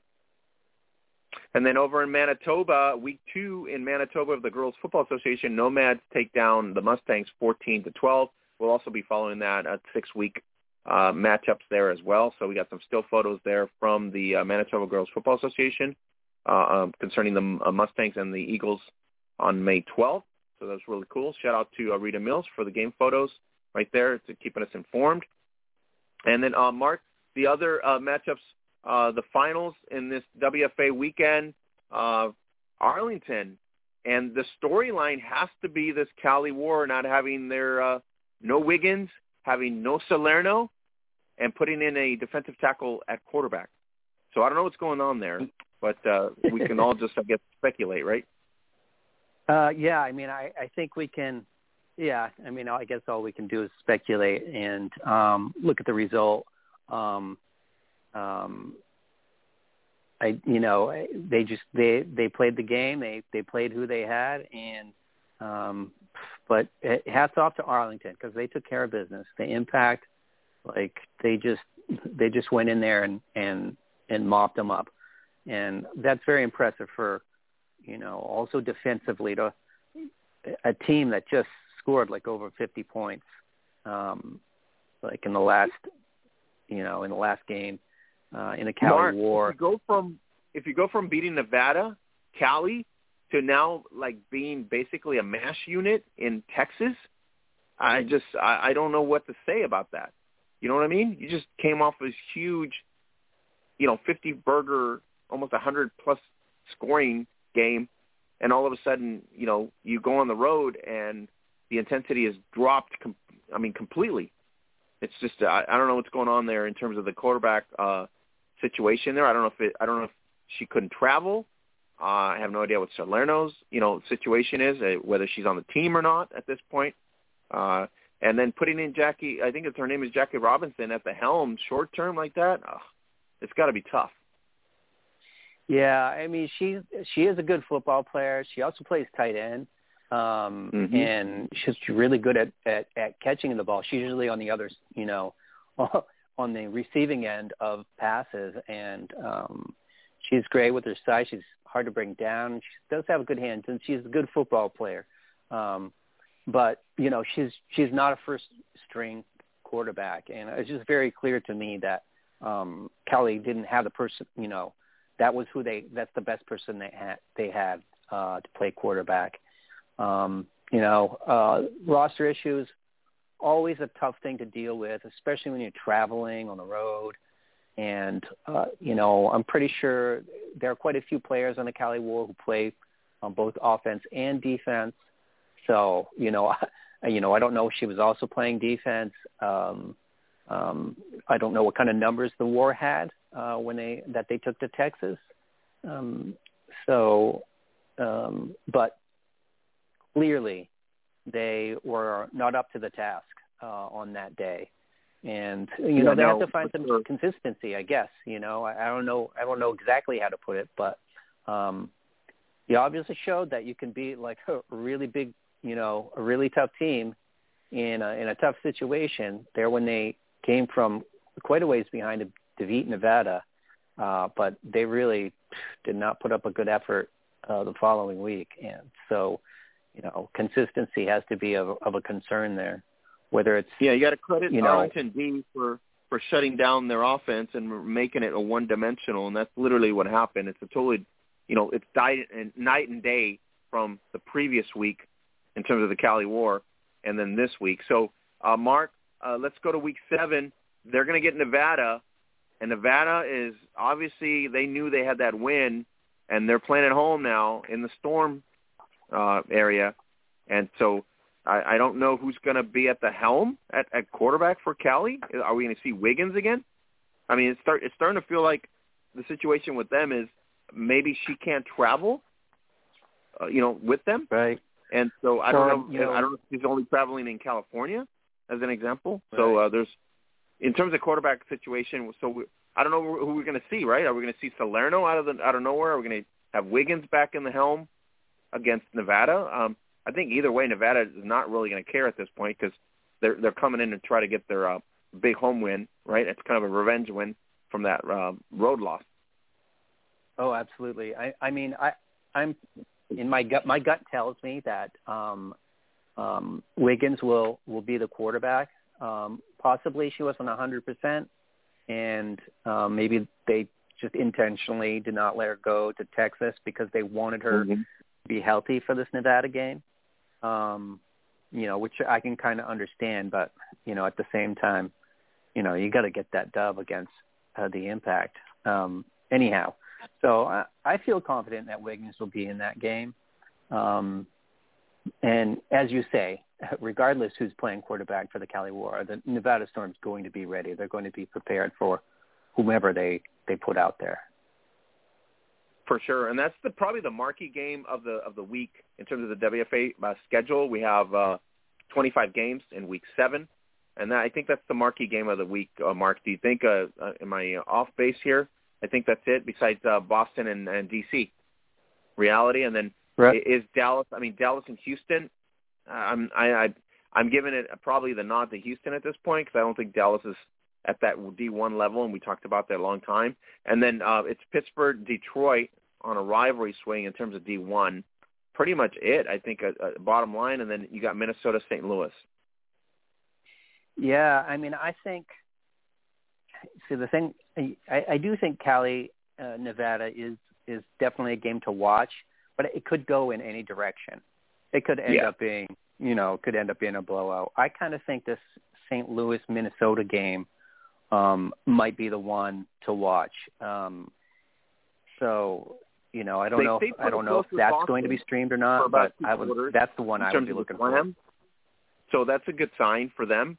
Uh, we'll see how they can stay, you know, with uh, Minnesota, their rivals, their natural rivals with Minnesota at this point. Um, what do you say of Boston, DC? Uh, a must-win for the Divas, and this is a tough. This is tough. So if you're Canialdi and you're Cook and everybody on DC, this is your biggest game of the year. Yeah, I think so. I mean, especially you know since they dropped that game to Tampa, um, you know they they really feel like there's a little bit of added pressure, I think, to to try and get this win um, against Boston. So that that's a very tough task. Um, I you know I think I like the Divas a lot, I, and I'm not sure that 100% on the health tip um, in terms of their marquee players, um, although they are playing very well. Um, so you know, I, I you know I think it could be a game uh, for a while, but you know I, I think in the end, you know, Boston's you know probably going to be running away with it there in the fourth quarter. So. Um, but uh, hey, it's a rivalry game, so you never know. You never really know um, what's going to happen. You, you, but you definitely know that everybody's going to be playing hard. So, so there's that. Yeah, that's that's the one key. Uh, in D two, we also have some matchups. Um, you got Tri-State taking on, I believe, New uh, New York Wolves. One of the key matchups uh, key matchups there as well. Um, and then the other game, I think we have what's the other game on the board here? Let's find out here. Let's find out. Let me look it down. Uh, did I take it away? Yeah, I took it away. All right. Uh, let me go back to uh, my schedule was here. Uh, let's find out here. Um, D2, week seven. What do, uh, who else do we have D2, D, D7, Mark? Um, oh, I'm sorry, D3. Carolina, Phoenix, Orlando. That one is four and one against three and one. That's probably the marquee game of D3. Um, yeah, I think yeah. so. That would have some yeah, right? uh, playoff implications, possibly. Yeah. You know. Yeah, that's and then uh, uh, Music City taking on East Tennessee. Could there's another one there that we could watch? Um, I think I think Grand Rapids gets you know gets past Midwest. Shouldn't be a problem there. Uh, let's see, Nebraska, Iowa. Um, Max team taking on Iowa. I think more of a crucial game for Iowa than it is for Nebraska. I think. Yeah, I, I mean, this is a rematch of I, I think their first or second game of the season, uh, which mm-hmm. Nebraska won. Um, and but I also feel like Iowa's, you know, with a few more games under their belt, they're probably going to be a little bit more prepared for this game. So I think it might be closer this time around. But yeah, I would definitely say that's a that's definitely a big game for uh, particularly for the Iowa Phoenix. Now, Mark, uh, before we get into WNFC here, uh, I was looking at the Massey ratings before we came on here. So Boston, number one seeded. They got Minnesota on the on the west side, number one seeded. Then you got Arlington, number two seeded right now. Nevada number three, DC number two on the other side. So crucial must win for DC here. You got Cali War also in that mix. Tampa, if DC falls, I'm assuming by default, then Tampa gets to be the number two seed if if, if we stand right now. And then you got Pittsburgh right there in the mix as well. Um, if we jump over to D2, it's Mile High Energy. Then it's um, New York. I think it's I want to say Baltimore if I'm correct. New York, Bal- yeah, no, New York, Baltimore um, for that for that sense, um, and then probably Nebraska on the other side. Um, but D3, let's let's dive into D3 here for a, a couple minutes here. So D3, Mark, um, the standout. Let me see here on the Masseys is Oklahoma City, which we have been kind of raving about in the last couple weeks, and then it's Grand Rapids. So Oklahoma City, Grand Rapids.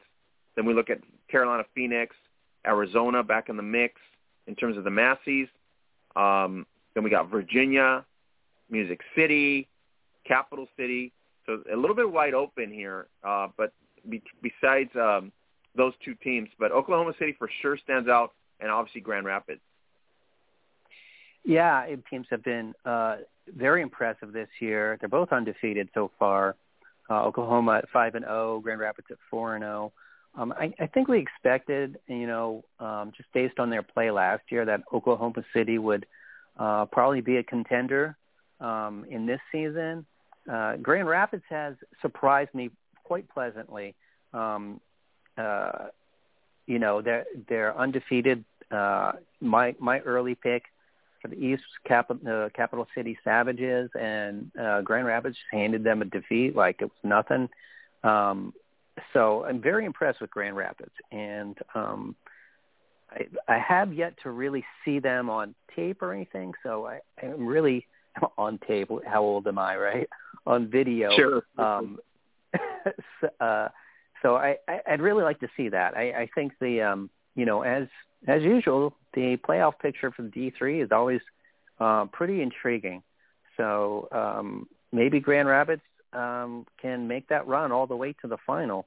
There are a lot of pretty good teams in the East. You know, you got Music City; they've been trying to get there for a, for a while now, and they're in the thick of it. Of course, Capital City's still there. The New York Knockout is also undefeated, and you know, Orlando um, you know, always pretty dangerous.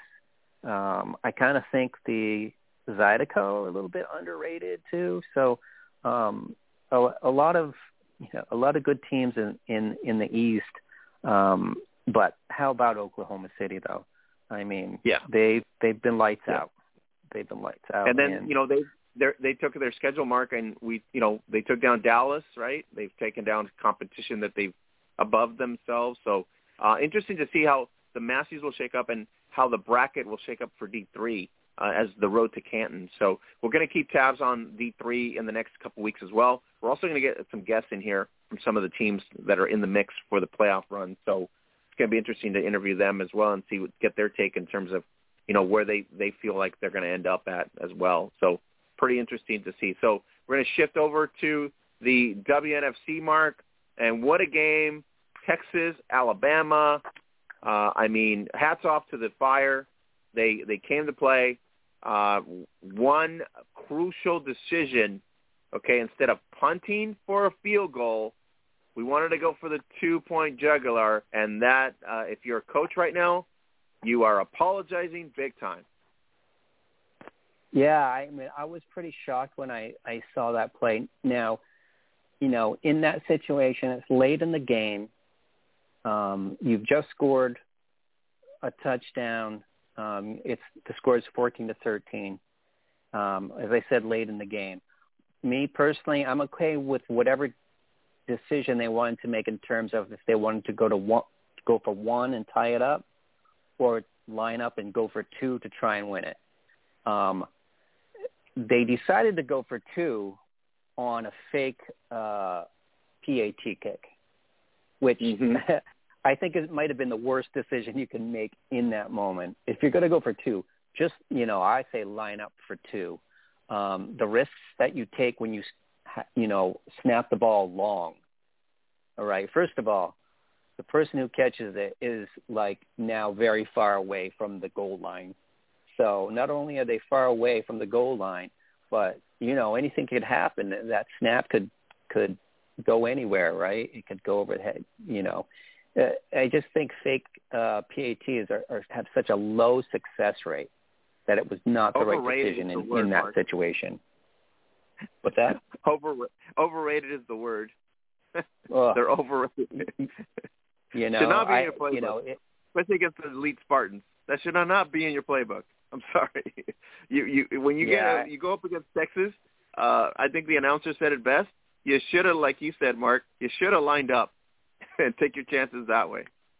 Absolutely, absolutely. And you know, if it didn't go in, you know, you know that's that's one thing. You know, Uh, it's the same as missing, you know, missing a, the the the kick if if it goes wide or something like that. That's a bummer, right? But at least you had a chance on those two things. That fake field, that fake um, kick, that had no chance at all. So um, whatever. I no, I think sometimes you know when you're playing a team like like the Dallases or the Boston's the world, if you have a chance, you know, you might try and think that you have to do more than you actually have to do.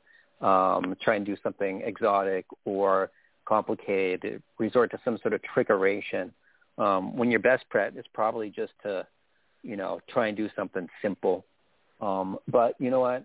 Um, hopefully, uh, you know, the, the coaching staff of the Fire have, you know, examined that play, examined that decision, and you know have um, taken some some lessons from it, um, some strategies uh, stra- strategies strategies for the next time they're in that sort of a situation. Um, so, and I'm sure that I'm sure they're doing that.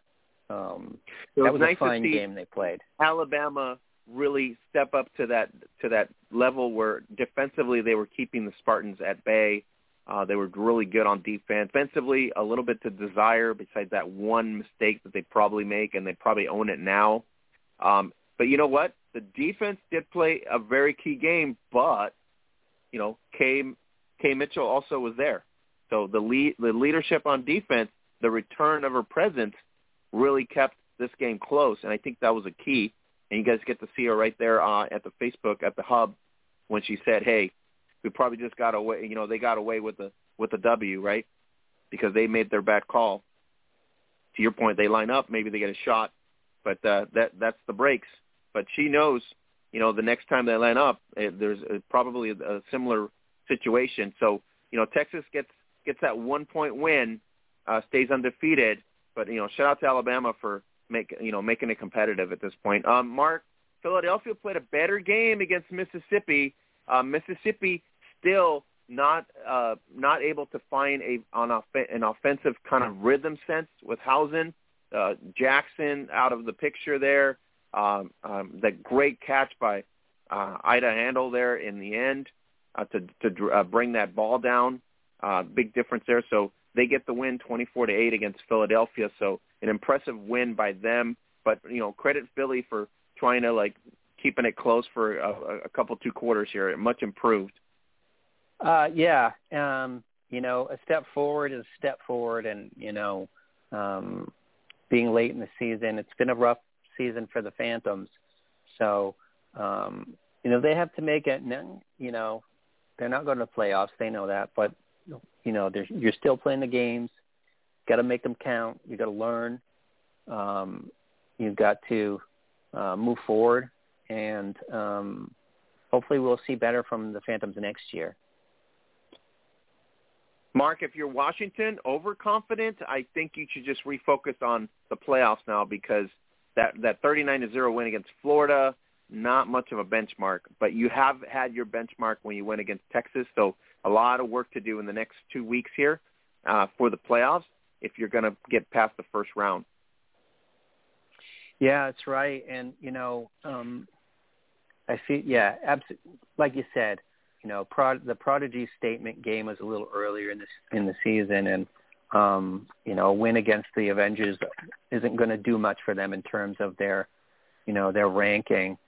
And um, so, yeah, they just have to be they just have to be getting ready for the next game, stay focused, uh, try and block out all the noise. You know, there's a lot of talk about you know the rating system and you know who's who's going to get into the the playoffs and all that stuff. It's just out of their hands. Uh, you know, they just have to prepare for the next game, and and um, that's all they got to do. Mark, if you're Utah, you just gave a game away. I mean, you you you you should have been able to win this game against Denver. You do not win this game against Denver, and now you're forced to play Oregon with nothing to lose, and you got to get into the playoffs. Yeah, I mean, you know, credit to the Bandits. You know, uh, uh, I think it frustrates uh, us as uh, you know fans and football analysts, uh, but to see the way they win, they win games the way they do. It's not pretty. Every game has been kind of ugly, but hey, they've won the games.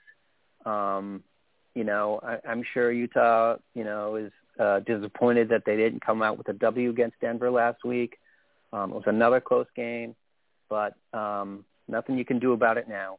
Um, as you say, you know, to to keep their, you know, keep themselves in the playoffs, they really got to come up with um, an impressive win over the Ravens. Um, you know, and, and I'm pretty sure they have it in them. Uh, Ravens are tough on defense. Um, it's kind of been their calling card, but um, you know, you know, it, it's tough for the Falcons to be in that situation. But I, I think they'll respond uh, positively and pull out a victory. Given you got Jamison and Magana in the backfield, the, the the structure on this team has to be different. This is a this is a must win for for Utah. Uh, you know, must win for our Holly Custis, and that's her her last regular season game. If they don't make the playoffs, that literally is the final rally for her. Uh, so you know, shout out to Holly Custis, great career so far. Uh, awesome, uh, awesome co-host on this podcast for several years, and so uh, you know, I wish her a W. Hopefully that that they'll pull it off, get herself into the playoffs, and you know, go that route, and versus the other way, which is to not get the win and uh, end up that way in terms of a loss. But uh, you know what?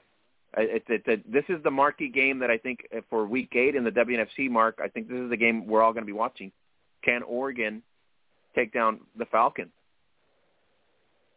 Yeah, that's right. You know, I mean, these are there's a couple teams that they're on a bubble, and like a big win can really change their, um, you know, change their fortunes this season. So um, I, I definitely feel like, you know, of of all the matchups that that are here, um, you know, this is the game that probably has the most at stake, you know, for the for the teams that are playing it. Yeah, because I don't think L.A. and San Diego big. Even if San Diego falls, Mark, there's n- there's no change there. San Diego's moving on. L.A. will get a pride win, basically, right? There's no ramifications there beyond that, even if if, if they lose one. Um, so that's that's yep. the key. Uh, Seattle could be the team that sneaks and gets Denver down because they got nothing to lose. But we've seen, like you said, Mark, to your point, we've seen Denver win ugly. Could be another ugly win. It could. Um, I I kind of feel like um, Denver will be able to open up the offensive playbook and and um, score more points than seven or nine or twelve. um, so I think I think uh, yeah I think Denver will get it done and you know hopefully Terry Lister we need some we can... need some scoring Terry Lister. You're listening. Yeah. Our our co Terry we need some scoring right? But uh, that hasn't happened yet so it would be good for uh, the Bandits to you know get an offensive a new offensive rhythm going you know one that uh, puts a few more points on the board as they head into the playoffs. Mark, uh, let's finish up here there's no ramifications for the rest of the matchups because if you look at it on paper, you look at it in terms of film, uh, Mississippi should get a win against Houston. Uh, sleeper maybe here.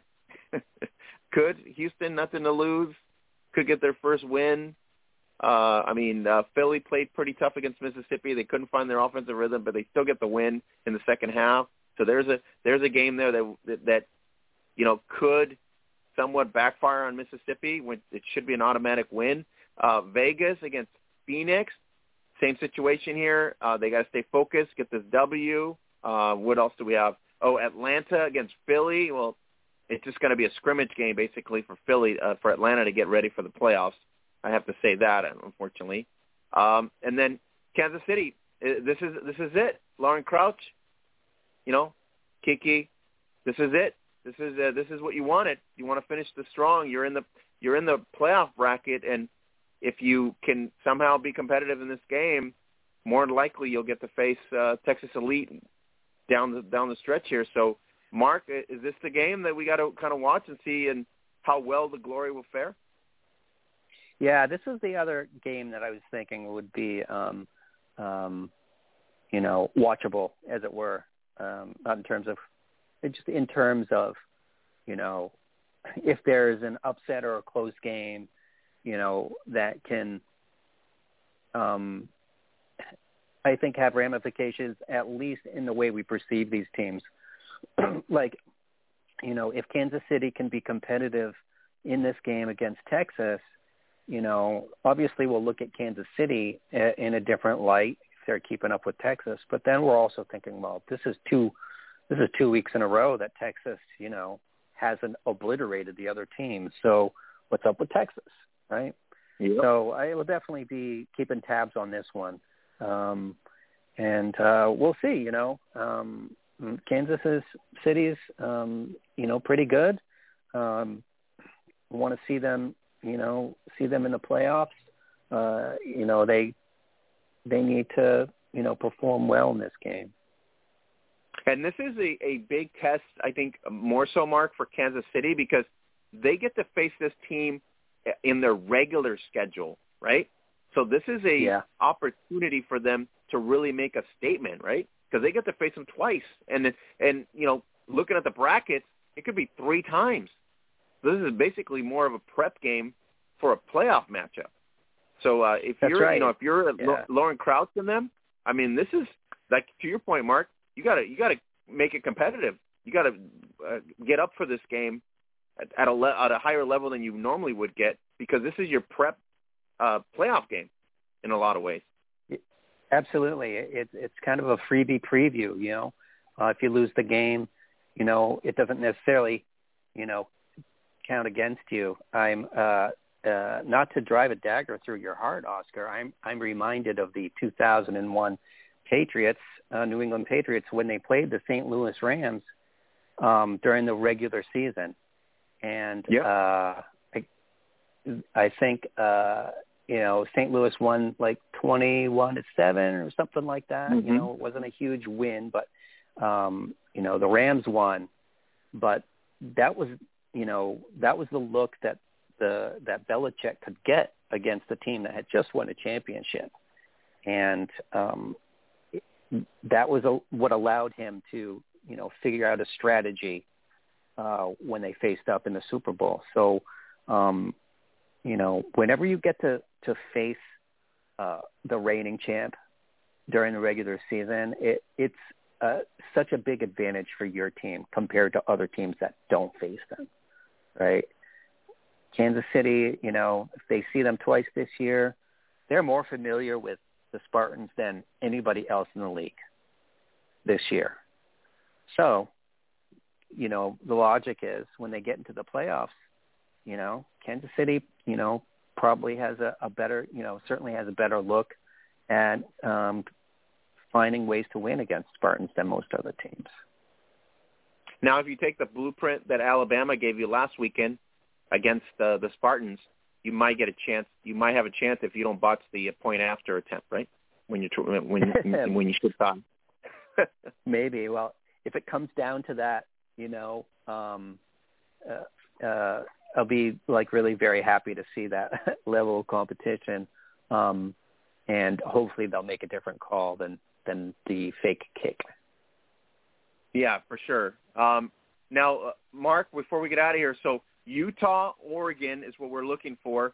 We're we're also going to keep an eye on whether LA somehow gives the rebellion a blemish for the end of the season here, which we talked to Adriana Gutierrez, which in her eyes not going to happen.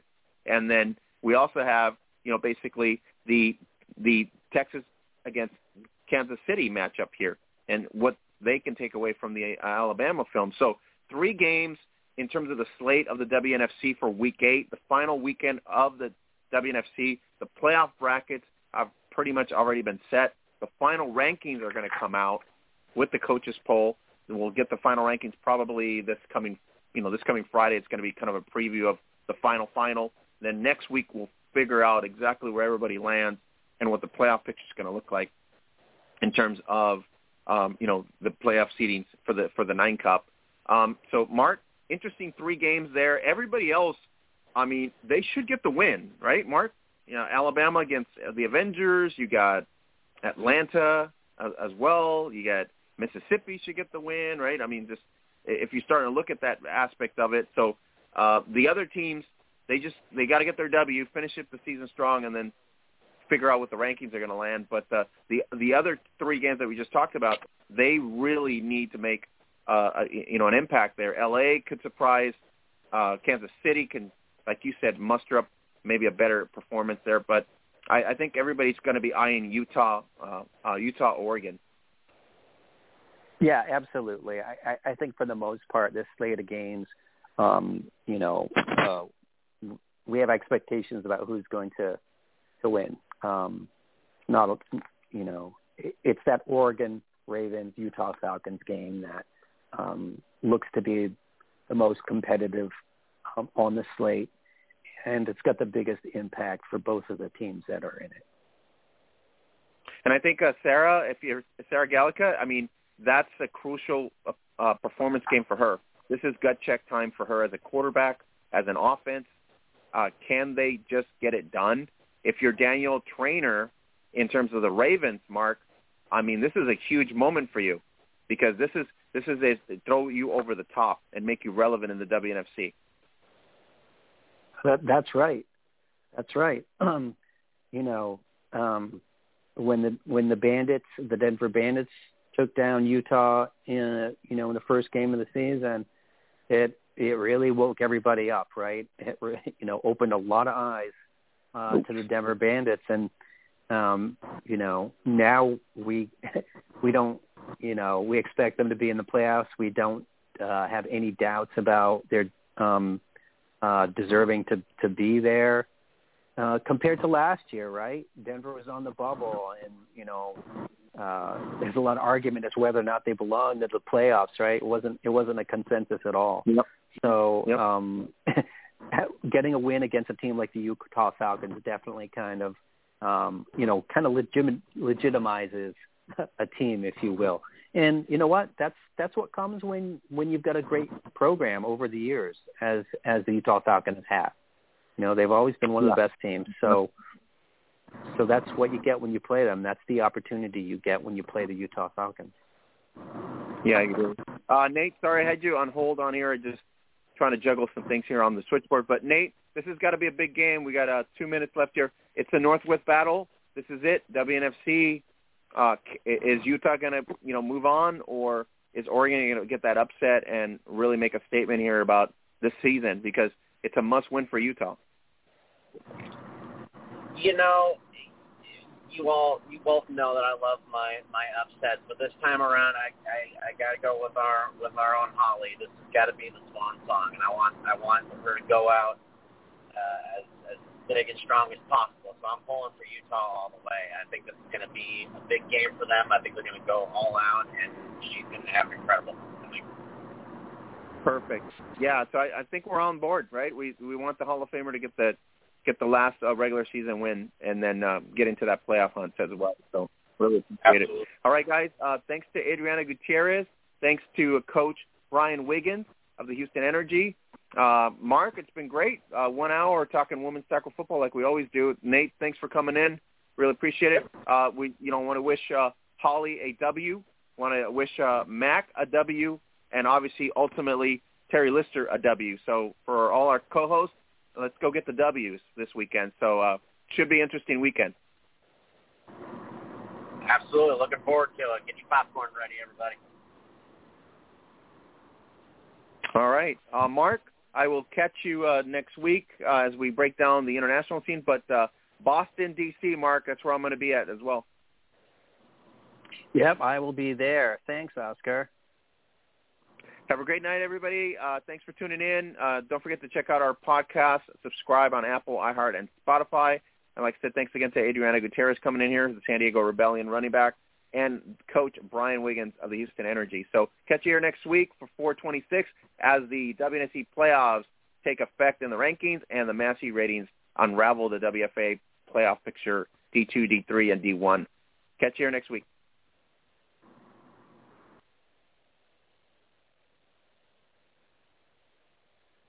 Is the fastest growing daily fantasy sports site in America. You get fun, easy to play contests with cash prizes featuring your favorite players. Monkey Knife Fight, daily fantasy sports for the rest of us. Sign up now and get an instant match on your first deposit up to $50.